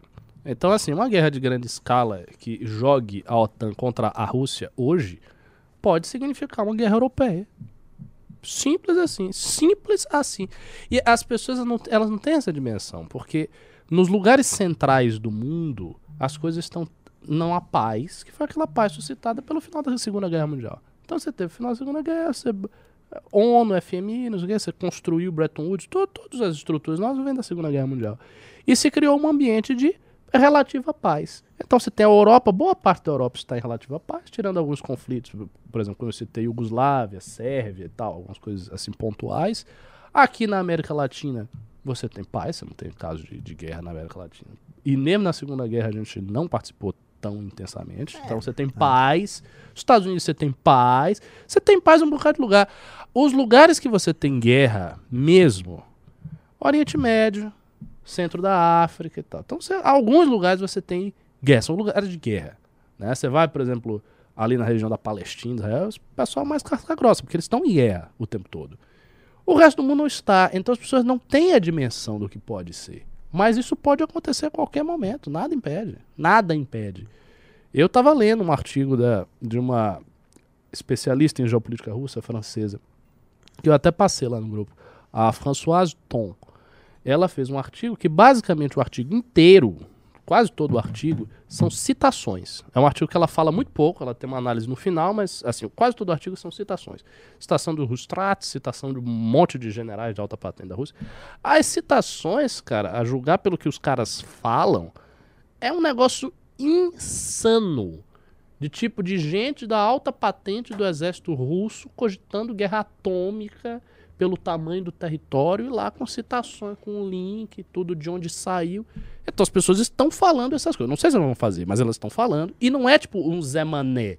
Não é, sei lá, o, o, o, o, Zé Trovão. É um cara do exército russo. São pessoas que estão em posições de poder. Essas pessoas estão lá, elas estão em posição de poder. É ministro, é secretário disso, é não sei o que, não sei o que. Falando em termos assim, abismais. Que a OTAN tem que recuar todas as suas bases, que não sei o que, que tem que ser isso, que a gente tem, tem míssil assim, não sei o que, e tem supersônico, e tem aquilo, que se não tiver vai ter porrada, e a Rússia resiste. Eles acham que o que aconteceu Eu no Cazaquistão agora é aquele negócio de guerra híbrida. Óbvio. E, e acham oficialmente. Saiu. Não, não, eu tô vendo, assim, é, aquele, É. aquele canal russo de notícias RT, eu já dei várias entrevistas lá. Eles estão divulgando isso, assim, ó, É. a agitação que o Ocidente vem causando Guerra lá. híbrida. Mas não faz A China sentido. também fez declaração agora. Não, mas não faz sentido é, isso ser uma guerra híbrida pra gerar diversionismo através da o Cazaquistão pra questão ucraniana? É o que eles estão alegando. Que eu, pra mim a questão natural deles é legal, mas podia ser propaganda. É que faz sentido. Faz. Assim sentido. como faria sentido se eu estivesse falando de fora do Brasil falar que os americanos financiaram a gente. É isso, exato. Você, Entendeu? você É. lembra daquele tweet? É isso. Às vezes as coisas fazem sentido, mas às vezes não é. assim, não, não tem uma ação. Mas você sabe que a esquerda em si, a esquerda brasileira, a extrema esquerda do Brasil e do mundo inteiro, está muito dividida em relação a isso. Porque lá no Cazaquistão não são grupos liberais que estão fazendo agitação. São muitos grupos socialistas, trotskistas, vários grupos socialistas. E, inclusive o Partido Comunista do Cazaquistão. Então você tem uma ala da esquerda do mundo inteiro, que se reflete inclusive em debates aqui no Brasil, que está defendendo o que está ocorrendo no Cazaquistão. Que está dizendo, não, o que está ocorrendo no Cazaquistão é protesto legítimo, houve medidas econômicas de austeridade que foram tomadas pelo Tomayakov, lá, o presidente deles. Essas medidas que Então, assim, tem uma galera que tá dizendo isso e tem outra galera que tá alinhada mesmo, firmemente alinhada com Rússia e China, dizendo não, é guerra híbrida, é intervenção dos Estados Unidos, do mesmo jeito que aconteceu na Ucrânia. Até, por exemplo, na Ucrânia, eles acham que 2014 o Maidan e tudo foi uma guerra híbrida dos Estados Unidos. Então, assim, a, a, a percepção da Rússia, seja ela sincera ou mentirosa, é a percepção de que existe um poder estrangeiro que nos é hostil, que é a América e a OTAN, e esses caras estão vindo para tentar nos sufocar. O que é que nós queremos? Nós queremos remontar a esfera de influência que a Rússia tinha na época da União Soviética. E isso inclui todo o leste europeu. Moldávia, Geórgia, Ucrânia, Cazaquistão. Estônia. Letônia, Letônia. Estônia, Letônia, Lituânia também. e tu- tudo Esses mais. caras já estão totalmente linkados com a Romênia, Polônia, tudo. tudo. Então, Bulgariazinha assim, também. Bulgária, to- to- todos aqueles Sérvia. países que. Século, lógico. Caralho, mas aí os caras os cara querem retomar assim, a cortina de ferro mesmo. É. É. A Putin deu, há muitos anos atrás, Putin falou que a maior tragédia geopolítica do século XX tinha sido a derrubada da União Soviética. Hoje, nos ciclos, tanto nos ciclos militares quanto nos ciclos intelectuais, e assim, eu, eu tenho como. Eu não digo eu diretamente provar, que eu não sou um grande estudioso disso, mas eu me apoio em pessoas que são. O Timothy Snyder, que é um historiador famoso, muito famoso, que escreveu um livro chamado Terras de Sangue, em que ele conta a história da Segunda Guerra, da perspectiva Stalin, eh, Alemanha, e focando naquela região do leste europeu, não é especialista em leste europeu. Ele tem um livro que se chama Contramão da Liberdade. Eu, a tese do livro eu não concordo muito, porque é aquela tese meio na linha Yashamun, que tem os populistas. Tá. né? Eu, eu acho uma tese que teoricamente é um pouco fraca. Mas quando ele entra na parte do detalhe, que ele começa a citar e tal, e ele lê, ele lê russo, ele lê ucraniano, ele lê um bocado de língua. Ele começa a citar, e são muitas citações que ele bota lá as fontes, e o ca- o cara é um historiador consagrado, não vai estar mentindo descaradamente. As citações, cara, são absurdas. São as coisas mais espantosas que você pode imaginar. Os caras dizendo que tem que retomar tudo, que os Estados Unidos vai entrar em colapso, que o Maidan e a Ucrânia é assim, é o início do esfacelamento da União Europeia. Eles querem destruir a União Europeia. Então, um dos objetivos de Putin é destruir a União Europeia. Bom, É tirar vamos os combinar países- que ele não tá, Não tá longe, não né? tá muito longe, né? Quem quer defender a União Europeia? Essa é a pergunta. Né, Assim, a, a União Europeia é, é tipo muito o, o Sacro Império Germânico. Tipo assim, quem queria defender a unidade do Sacro Império? Pois é, mas, mas aí é que tá. Pelo menos tinha uma igreja ali. Exato, mas Aqui aí- não tem nem isso. Mas aí é que tá, por isso. Essa é uma questão muito importante, por quê? Porque a União Europeia, bem ou mal, é resultante de uma nova ordem mundial que estabeleceu a paz no mundo a partir da Segunda Guerra Mundial. A União Europeia veio disso, porque ela deriva da Sim. era? do carvão e não sei o quê. é, um negócio. Que, que é dessa época, cara. Então, assim, a- a- as estruturas que foram montadas pós-Segunda Guerra Mundial, elas estão sob fortíssimo abalo. Elas estão sendo abaladas. E existe um vazio das pessoas que estão lá. Então você tem uma galera que, ao mesmo tempo que os Rússia estão querendo te invadir, te matar, jogar um míssil atômico na sua cabeça, você quer lá ficar rebolando a bunda no TikTok. Então, assim, tem um certo desnível de perspectiva da vida. E a galera tá lá e achando que o mundo tá bom. E não tá, não. É. né? É, E eu, eu, assim, eu não cravo a Europa com o mesmo hedonismo que os americanos. É menos, né? É bem, É, bem, bem, menos. E quando também tem. Ah, tem, sei lá, as colônias de férias na Europa, que é tipo Grécia, Itália, Portugal, Espanha. É uma colônia de férias normal. Aham. Sabe? A- aquilo que a gente tá vendo na Califórnia, a bizarrice que está acontecendo nos Estados Unidos, tá, acho que tá bem pior que a Eu Europa. ta- é, eu também acho. Só que eu acho que a Europa, até pela memória, sei lá, memória sanguínea que eles têm, de guerra pra caralho, Europa é um, eu acho um- uma coisa bem mais problemática que os Estados Unidos. Problemática para a Rússia. De certa maneira, E- né? Eles têm tradições bélicas fortíssimas. Exato. E eles têm identidades nacionais específicas. É muito. A Rússia, mas assim, Mas tem um detalhe, as a- a- aí é que tá também. É, as identidades nacionais, a expressão política mais forte dessas identidades, que você pega na direita europeia, é uma expressão contra a União Europeia. Porque a União Europeia é ah, bem, grande ponto, grande ponto, é verdade. Que o, inclusive se aliam com Putin. Exato. E outra coisa que eu acompanho muito, por, por dever de ofício, a direita europeia de redes sociais, populista É tal. toda Putin. Toda, assim, alguns não falam tanto, mas claramente são alinhados com Putin. E eles tratam o grande inimigo deles é a União Europeia. É, Tá acontecendo nos Estados Unidos a mesma coisa. Estado a Estado. O grande inimigo da de porque você tem o Ah, tá, trumpismo, é, o seu trumpismo ele vem, ele se aproxima do Putin e aí o grande inimigo é o Partido Democrata. E a- o, o grande problema é que os lados eles não cedem. Então, por exemplo, você tem um monte de gente lá do Partido Democrata, da União Europeia, eles não querem conversa, porque os caras são muito progressistas. Aí eles vão enfiando ideologia progressista goela abaixo. querem- É uma situação complicada, pô. A Rússia, por exemplo, hoje a Rússia se vende como o grande país conservador do mundo. A União Soviética foi, eu sempre gosto de lembrar isso aí, foi o primeiro país no mundo a permitir o aborto. Foi a União Soviética. Em 1920, se não me engano. Sabe quando é que os Estados Unidos permitiu? 1973. No caso Roe versus Wade, portanto 53 anos depois. Entre outras várias coisas. Então a União Soviética nunca foi, nunca foi um país ultraconservador. Ah, Houve é que uma, tem que explicar res- isso pra galera aqui, porque eu sei do que você tá falando. Aquela lógica do tipo o, o, o operário valoroso, conservador soviético em detrimento da esquerda pós-moderna. Isso, que as pessoas têm isso muito na cabeça por conta de algumas coisas que Stalin tomou, muito em virtude dos valores do povo, que ele teve que se ajustar. Mas a União Soviética foi, durante toda a sua primeira década, um, assim, um, um- um país extremamente progressista em relação a muita coisa do mundo. Ô, Ricardo, deixa eu te fazer uma pergunta agora, entrando na ponta, É. porque ganhou o número um ali da viagem. Eu ia te fazer uma pergunta, porque eu andei dando umas bisoiadas em textos do Adorno. Eu. Eu não li inteiro, mas assim, eu, eu falei com um brother que conhecia de Marcuse e falei, me dá uns textos, assim, não vou ler agora todos os textos, eu outros dois livros, mas eu quero ver uns textos assim, não é possível que tenha aquelas paradas do, tipo, ele falar, olha, tem que ter a libertação sexual, eu achava que isso era papo de ouvir. E não é, o do Marcuse não, é, é bem, no Eros e Civilização, exatamente. Tá, te- tá tudo lá. Liberdade sexual. Agora, Homem as- unidimensional. Você Isso, também? e, e a libertação do trabalho, o novo É trabalho. Tudo lá. Beleza. Do caralho, entendi que esse ponto. Agora, eu vi a crítica do Adorno, e eu vou chegar nessa coisa de Hum. capitalismo pós-moderno, Europa e tal. Porque boa parte dessa pessoa da escola de Frankfurt critica todos esses elementos que geram essa mesma crítica nossa. Quais? O a- eu- especialmente o Adorno com a indústria Na- cultural. Ah, sim, total. E porque a assim- crítica do Adorno na indústria cultural queria ver o eu, Adorno acho até excessiva. O, Adorno, por exemplo, se tivesse vendo o TikTok agora, eu acho que ele morreria. Ele, ele- Óbvio, óbvio. E- e- Esses caras de Frankfurt, Adorno, Horkheimer, Leo Leventhal e vários outros da, da época, Eric Fromm e tal, eles eram elitistas culturais muito extremados. O Adorno, em particular, era, Adorno e Horkheimer, os dois eram muito, e o Adorno era muito, porque ele era um esteticista. Então, por exemplo, ele achava que toda essa indústria cultural, todas, Ah. todas as produções do cinema, E ele escreveu as músicas dos jazz. Beatles.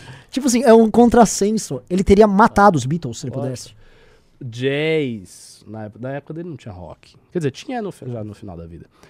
Jazz, cinema, tudo. Para ele era tudo o que ele chamava de Halbbildung, quer dizer semi-formação. Havia no mundo antigo, século XIX, época da- de ouro da cultura burguesa, a formação clássica, baseada em Beethoven, óperas, teatro, etc.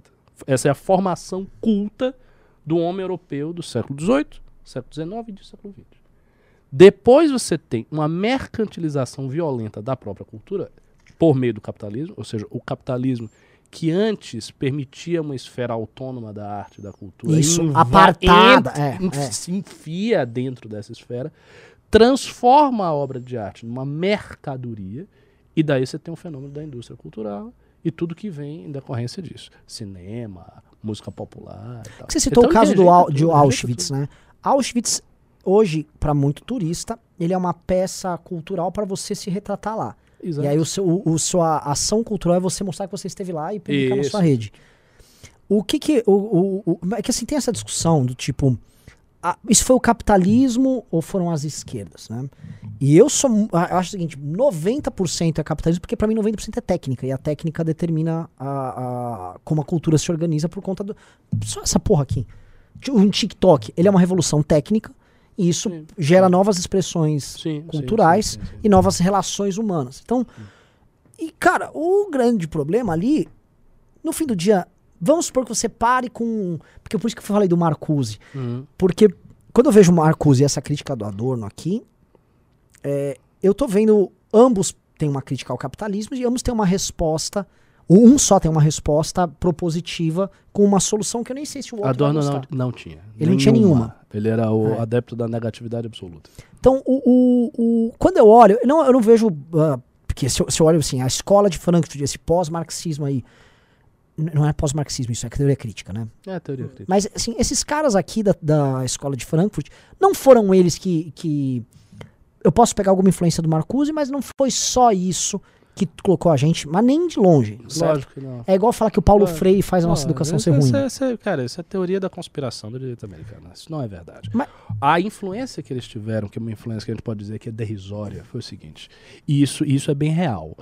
É, na década de 50 e 60, você teve a ascensão dos movimentos estudantis no mundo inteiro, Sim. inclusive nos Estados Unidos, com demandas muito agressivas contra a hierarquia burocrática do ensino, contra as disciplinas tradicionais, contra a moralidade burguesa vigente, contra o conservadorismo dos professores, etc. Estas demandas do movimento estudantil, elas foram insufladas e preparadas teoricamente por entre outros por adeptos da teoria crítica, inclusive o próprio Marcuse. Pois o Marcuse era um ídolo para as comunidades de estudantes É, nos Estados é Unidos. isso que ele, era era- admi- ele era amado. Era o MMM, era Marx, Mal e Marcuse. os- Exato, o- ele era amado, as Eles pessoas- pichavam isso. As pessoas ficavam com Eros de Civilização debaixo do braço, era quase uma espécie de bíblia daquelas pessoas. E o pessoal da- do Adorno também, também até certo ponto. Porque como Adorno era muito elitista, isso aconteceu na Alemanha. Ele era muito elitista, então ele aceitava muitas das demandas dos estudantes, mas algumas coisas ele não aceitava. Por exemplo, ele enfatizou até a morte dele que o rigor teórico deveria prevalecer nas disciplinas de sociologia. Então ele não aceitava nada que influenciasse contra o rigor teórico que deveria ter. Então ele era uma figura um pouco se- severa neste sentido. E aconteceu inclusive um episódio muito interessante na vida dele, que ele estava dando a aula, era uma introdução à sociologia, uma das aulas, não sei se você já ouviu falar desse, desse episódio. Não. E aí tava rolando uma confusão de estudantes, porque o movimento estudantil, assim, era confusão, a gritaria, estudantes vinham, invadiam sala de professores, era um tumulto. E aí invadiram a aula dele. Três garotas peladas, com o peito de fora, com flores, ficaram passando na dona, esfregaram o peito na cara da dona. Ele se sentiu humilhadíssimo e os biógrafos dele dizem que foi um dos, um dos motivos pelo quais ele morreu. Acho que seis meses depois, um ano depois. Ah, porque ele se sentiu profundamente humilhado, ele ficou atônito lá. Era um homem baixinho, assim. Era- não, é- não, não era. É, digamos assim, não era um incel, mas, mas assim, era um catedrático alemão. Assim, apesar de ser marxista, é uma figura muito conservadora nesse sentido. Ele tinha uma- um aspecto conservador. Não era, não era um teórico popular, com um dread na cabeça. É diferente. Então ele se sentiu profun- profundamente abalado por esse episódio. Só que foi uma coisa que eles mesmos alimentaram. Que eu, eu, eu, eu- esses dias eu fiquei, enfim, fazer, fa- fazer porra nenhuma. Eu fiquei dando umas olhadas nisso e eu fiquei amarrando outras coisas que eu tinha visto.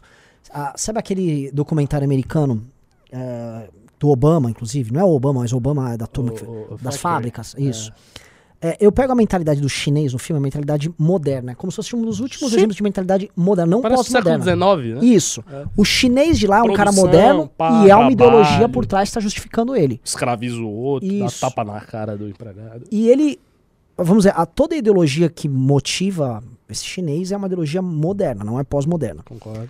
É, eu vejo a China agora proibindo o TikTok de celebridades na China. China e Rússia ah, avisando que tem que parar com essas putaria aí, não sei o quê. Se fechando. Eu vejo eles indo. A Rússia, acho que fingindo um reacionarismo. E a China cortando, vamos dizer, amarras de pós-modernismo. Aham. aham. É, e é que a gente fica. Porque a gente fica aqui defendendo o capitalismo. E eu já tô de saco cheio de falar de capitalismo. E acho que tem que até parar um pouco, porque se for, se deixar muito, eu já tô muito. Mas o que eu vejo é o seguinte: a gente tá morrendo. Eu não sei se tem que parar, não. É, só fazendo um parêntese, eu acho que a depender do que acontecer nos próximos anos, nós vamos ter que fazer uma revisão formal das crenças econômicas do MBL. Porque, vou aproveitar esse parêntese, assim, por exemplo, esse negócio da reforma trabalhista, de tudo. É, nunca, a gente nunca se pode esquecer que o PT pode revogar certas coisas que todos estão dizendo que caso ele revogue haverá uma grande catástrofe. E ele revogar e a grande catástrofe não acontecer e a situação melhorar. E assim, isso vai ser um ataque fatal a um certo tipo de ideário ideológico que se tem. Porque, assim, se o PT revoga teto de gastos, não sei o que, não sei o que, e a situação não piora, mas ela fica igual ou melhora, o que, que você vai dizer? Você viu o Reinaldo no Twitter? Ele disse isso? Bom, o Reinaldo ele deu o tom. Ele falou assim, gente, Reinaldo, que foi defensor fervoroso do PEC do teto de gasto do governo Temer e da reforma trabalhista. Fervoroso. Gente, ele falando, é, a Gleisi errou em entrar nesses temas. É, o que o PT tem que falar é o seguinte: não é sobre teto de gasto, mas teto de dívida. Vocês têm que pensar no teto de dívida. Ou seja, não importa o seu gasto, importa o endividamento. que é o que o economista lá, o, Nel- o Nelson, Nelson Barbosa, é- esse que falou agora, falou, olha só, eu posso tirar o teto e estabeleço aqui e vocês confiam. Basicamente uma política de metas é só falar que eu tô cumprindo. Segunda coisa, ele, o Reinaldo falou assim, e outra coisa, ela não tem que falar de acabar com a reforma trabalhista, manda o pessoal que defende a reforma trabalhista falar quantos empregos foram gerados. É, assim, eu não queria dizer não, mas assim, isso é mais do que um argumento retórico, né? Isso é um argumento forte. Mas É que é um argumento, é um argumento Simplista. simplista, Simplista, malandro, Óbvio. É, porque, por exemplo, eles não contam a gigantesca pejotização que existe no Brasil. O Brasil já vem operando é, semi-formalmente via pejotização das relações. Eu não tô não falando de uberismo. Eu tô falando assim, o cara... Hoje ninguém quer contratar ninguém. É um grande absurdo. Jornalistas, tudo são PJs. E, e assim, pra todos, assim, quem tá atrapalhado, assim, uma fábrica não consegue pejotizar. Agora, quem trabalha no setor de serviços e não é um serviço, por exemplo, ah, eu tenho vários ah, aten, aten- gente de atendimento, pejotizou. Então, grande parte da nossa economia tá pejotizada, outra parte já é informal. Então, você não vê isso. É, mas assim, eu, eu acho que a, a despeito de tudo isso, eu concordo com tudo isso que você está dizendo, ainda existe um dado que muita gente está desempregada. Não, não, eu, eu, não, eu, assim, É. eu, não- eu não mudo o da, eu não- a resposta pra ele, ele consegue ganhar, se ele ficar só nesse argumento, ele consegue ganhar. É, ele vai insistir É. neste ponto, porque a- o, o argumento macroscópico é um argumento às vezes também ilusório. Porque a gente vai dizer, veja bem, a reforma trabalhista, e isso é verdade, ela era um ponto num pacote amplo que deveria acontecer harmonicamente. Então não era só isso. Você tinha que ter uma coisa maior e tal. Isso foi impedido porque Bolsonaro desastroso, como ele é e tal, cagou tudo e tal. Não tem, então não tem. Só que a questão é, tá, se a reforma era uma coisa, um elemento, numa coisa muito ampla, e ela por si não impede de ter esta taxa alta de desemprego, então o discurso que foi feito na época, de, não, vai gerar muito, milhões tal, não, não é bem assim. O discurso verdadeiro, tirando a propaganda, deveria ser, olha, isto aqui é uma modernização interessante, tem que vir com uma série de coisas para funcionar. Se não tiver, vai funcionar. Só que não de forma milagrosa, vai funcionar de leve. Mas, não, mas ninguém faz esse discurso, porque não é a propaganda. Você não consegue convencer ninguém com um discurso tão moderado. Só que o discurso foi forte e o resultado não, não, não correspondeu.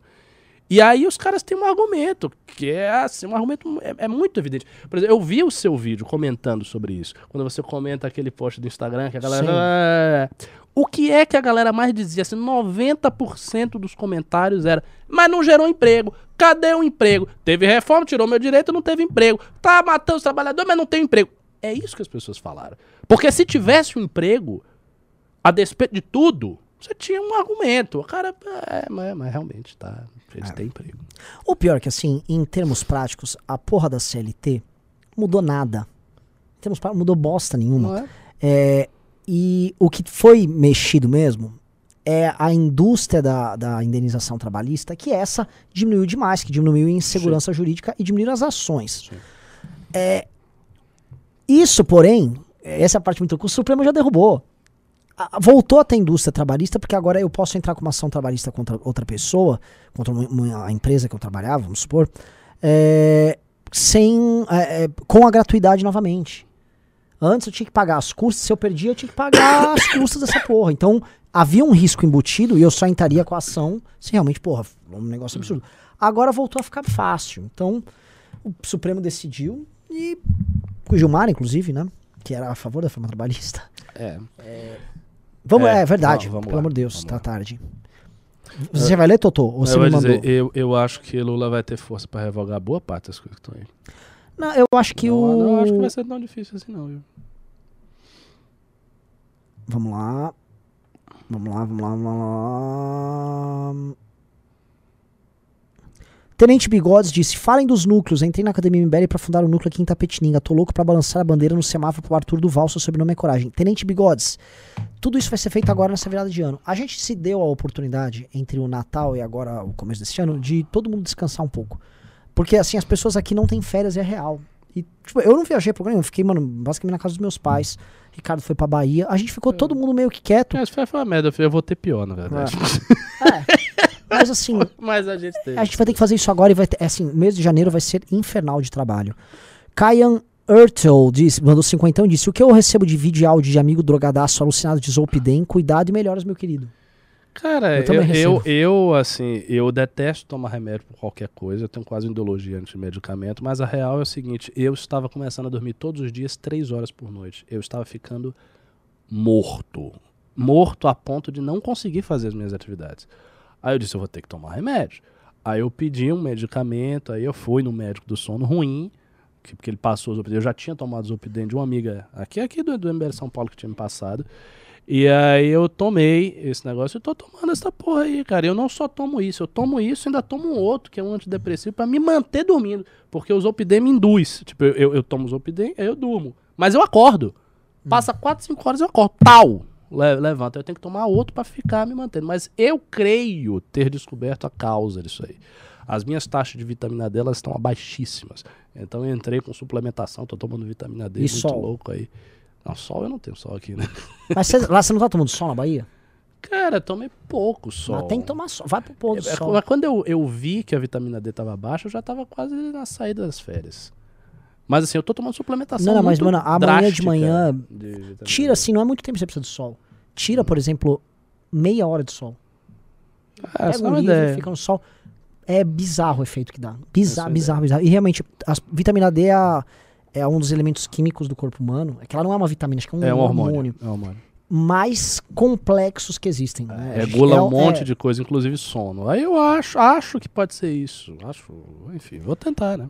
Tenente Bigode disse: balancei a bandeira do MBL dia- no dia 12 do 9, f- trabalho ingrato. Toda hora que falavam algo foda tinha que inflamular a bandeira formando um 8 no ar. Nossa, caralho. Lucas Bardosa Batera disse: Vocês acreditam no crescimento do Dória? Não. Ou o Ciro tem mais chance de chegar no segundo turno? Eu acho que nenhum dos dois tem. Não. Pri Pompeu mandou 7 dólares, disse: Pimba pra comprar um própolis pro Ricardo. É, de Juliano. Lerrer disse: Renan, escutando Fronteira do Almir Sater no Congresso, me veio a questão. Precisamos interiorizar o movimento, trazer a classe média de interior, é a grande base do bolso. Precisamos tomar esse público. Moro tem que focar neles. Cara, MBL, MBL, Moro é Moro. Isso. E eu não tô falando que eu não quero ajudar o cara, tô falando que são coisas diferentes. Agora, o MBL vai ter que ver como a gente estruturar para isso e a gente vai. Tô com notícias boas sobre isso. Ederson Chaves diz: Sou do interior de São Paulo, por aqui pouco se fala do Lula. No fim do ano fui para Paraná, Maringá e Foz do Iguaçu. Fiquei impressionado com a quantidade de pessoas que disseram que vão votar no Lula. Olha É, só, a gente tá com no pesquisa. Paraná, hein? Eu, a- assim, o, o Lula. O Lula, o É. Lula tá ganhando no interior de São Paulo, do Bolsonaro, por exemplo. E o Lula, ele. Eu não sei se ele já lidera no Paraná, mas o Lula. Tipo, o Lula lidera acho que em todos os estados da federação. É, Eu não tenho nada que surpreenda nisso aí. O Lene Azevedo mandou 10. O Bruno Borges disse: Avante Santa Catarina, bora doar, meu povo. Vai ter live essa semana sobre o canal do MBL SC. O Guilherme Schwartz Franco disse: Bem-vindos novamente, bem-vindos aos Barrigas Verdes. Quero ver essa plaquinha aí.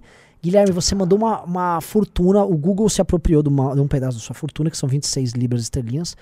Mas a gente vai mandar aqui um pedaço. Eu quero. Vão mandando Pix pra Santa Catarina, por favor. Pix é suporte.mbl.org.br. Eu vou lendo aqui, vão mandando os Pix.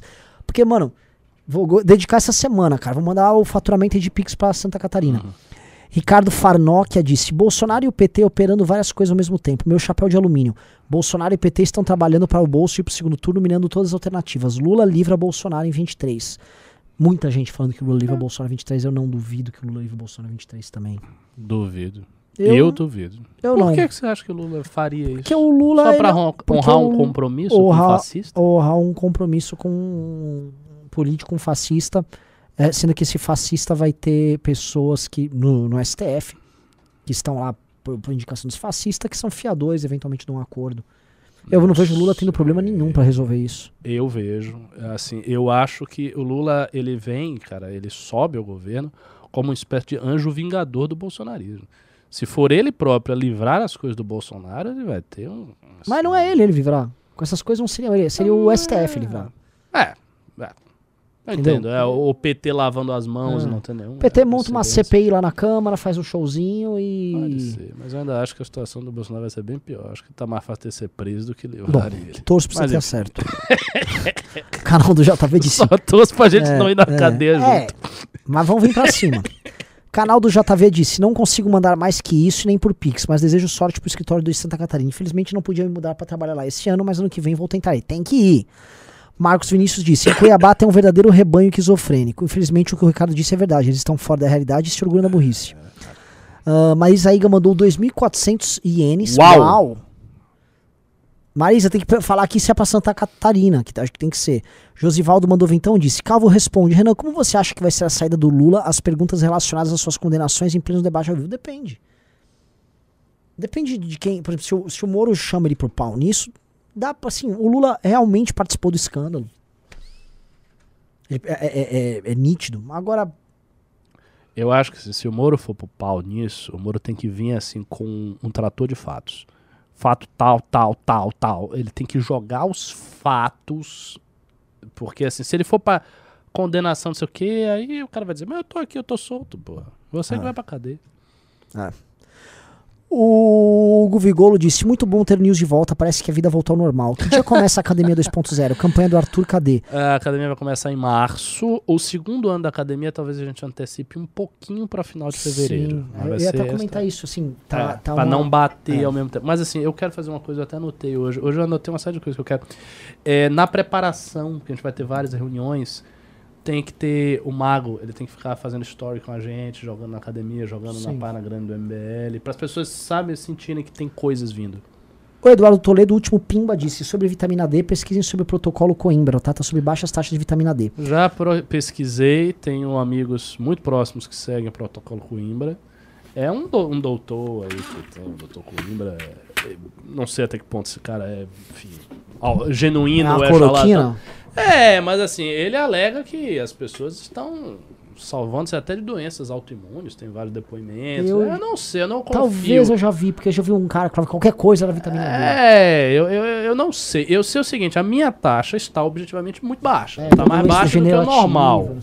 Isso, é isso aí, o protocolo Coimbra. Ela tá mais Ah, baixa que o normal, é, então verdade. assim, eu vou aumentar essa merda. Tô tomando suplemento pra isso. O Wellington Santos mandou 10 reais de Pix, disse: Moro se conformou em ser a segunda via do Bolsonaro. A campanha do Moro é exatamente a mesma do Bolsonaro em 18. Não, a campanha do Bolsonaro em 2018 era uma campanha é, energética. Sim. É, o Moro, ele. Eu acho que. Eu não sei, não estou na campanha do Moro. Eu não, não quero julgar ele. Eu torço pra dar certo. Acho que ele vem é, testando as coisas.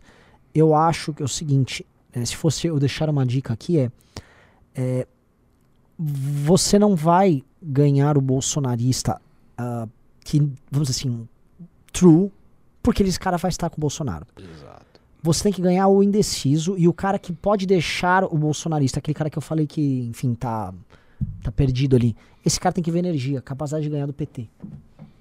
É isso que ele tem que transferir. E esse cara, honestamente, esse cara não, não é tipo, ah, olha só, eu não quero. Mano, cuidado com o pessoal antivacina. Não, o cara caga pra isso. O cara quer ver energia mesmo. Conrado Bernardes mandou cenzão e disse: ajuda MBL pro Moro, Jeca Tatu. Ah, o grande Jeca Tatu. O Adevani mandou 7 disse: Renan, o Bolsonaro vai desistir da reeleição para disputar o Senado por Santa Catarina, onde se concentra sua popularidade para garantir o forno. Ele pode ser por qualquer Bolsonaro? lugar. Que nada. O Axicel mandou vintão e disse: Pix pro marketing multinível. O Lucas Sampaio mandou 10 disse: Conheço uma médica que está dando atestados falsos pro gado que não quer vacinar filhos. Denuncio? Deve. Aliás, manda pra gente, por favor. Marcos Vinícius disse: para ajudar com a compra de imóveis na sede de Santa Catarina. Pena que mandou 5 reais. Mas obrigado. Felipe Neves mandou 12, disse: pretendem abrir núcleo no litoral de São Paulo? Se sim, como... vai, vai, eu tô é tudo. Inclusive, temos que acelerar São Paulo. Enzo falou, mandou vintão e disse: qual deve ser a reação imediata da direita após uma eventual vitória do PT? Amplas reuniões estratégicas, ter muita calma para começar uma oposição com consistência. Não, não, não tem que ir pro pau na loucura no primeiro dia. Faz reunião. Até porque não imagino o PT se cagando todo Não, no não começo. vai. né? Não é a Dilma e não é o Bolsonaro. De início, na realidade, assim, eu acho que de início a oposição ela vai ter que ser estruturada no passado. Vai ser quase uma espécie de oposição histórica, porque nos primeiros meses de governo, ele não vai fazer um monte de merda. Então, e a gente vai ter que funcionar. O MBL, obviamente, tem que funcionar. Então, você tem que fazer alguma coisa em relação ao governo federal, porque a nossa pauta principal é o governo federal. Então, basicamente, eu acho que toda a estratégia de comunicação, o que a gente vai fazer, as análises do News, vão ter que ser voltadas ao que o PT Sim. fez, as possibilidades de desastre, aos prospectos de futuro, vai ter que ser isso. O André Ferreira Pires. Ah, não, não. O, Jo- o Jordan Clayton mandou 10 reais. Disse pro núcleo de Santa Catarina e falou do Nicolas, do Alan. O que, que acharam? Não acho nada, cara. Não tem nem o que falar desses O caras. que é aquele negócio que a igreja tem que vencer? Ah, é, teve isso. é, é, o Nicolas ali é São Cipriano com Santo Agostinho. É isso aí. O André Ferreira mandou cinquentão. Disse: Orlando Silva Liberal, vamos batucar também em Santa Catarina? Quem não quer, né? Um abraço, vamos eleger todos os nossos. Esse Isso cara é maravilhoso. aí. O Orlando Silva Liberal é magnífico. Rodrigo Martini mandou 200 reais. Disse: depois manda a localização do escritório em Santa Catarina. Boa. Boa. Ó, quanto deu de pimba aí, ô Totô? 597. Pouco. Mas eu sei de Pix. E Pix deu quanto? Somente pra Santa Catarina deu 677. Ó. É, cara, queria que desse uns mil reais de Pix. Mas tudo bem, A vamos galera fazer ajuda. Ah, isso também isso é foda, né? A gente, tá- a gente tá talvez aqui desenhando um modelo do que possa ser a estruturação de diversos núcleos. Mas, cara, eu acho que o Cantari- Santa Catarina é um protótipo. É. Tanto que eu- eu- eles vão fazer um jantar de arrecadação lá. Eu vou.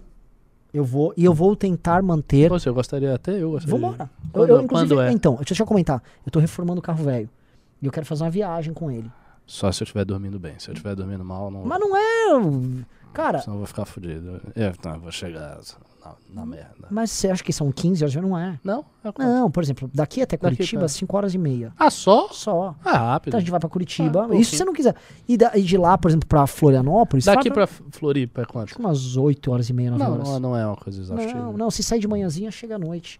É tipo, tipo uma viagem pra Brasília. Uhum. Já fiz essa viagem, não é, não é nada, nada.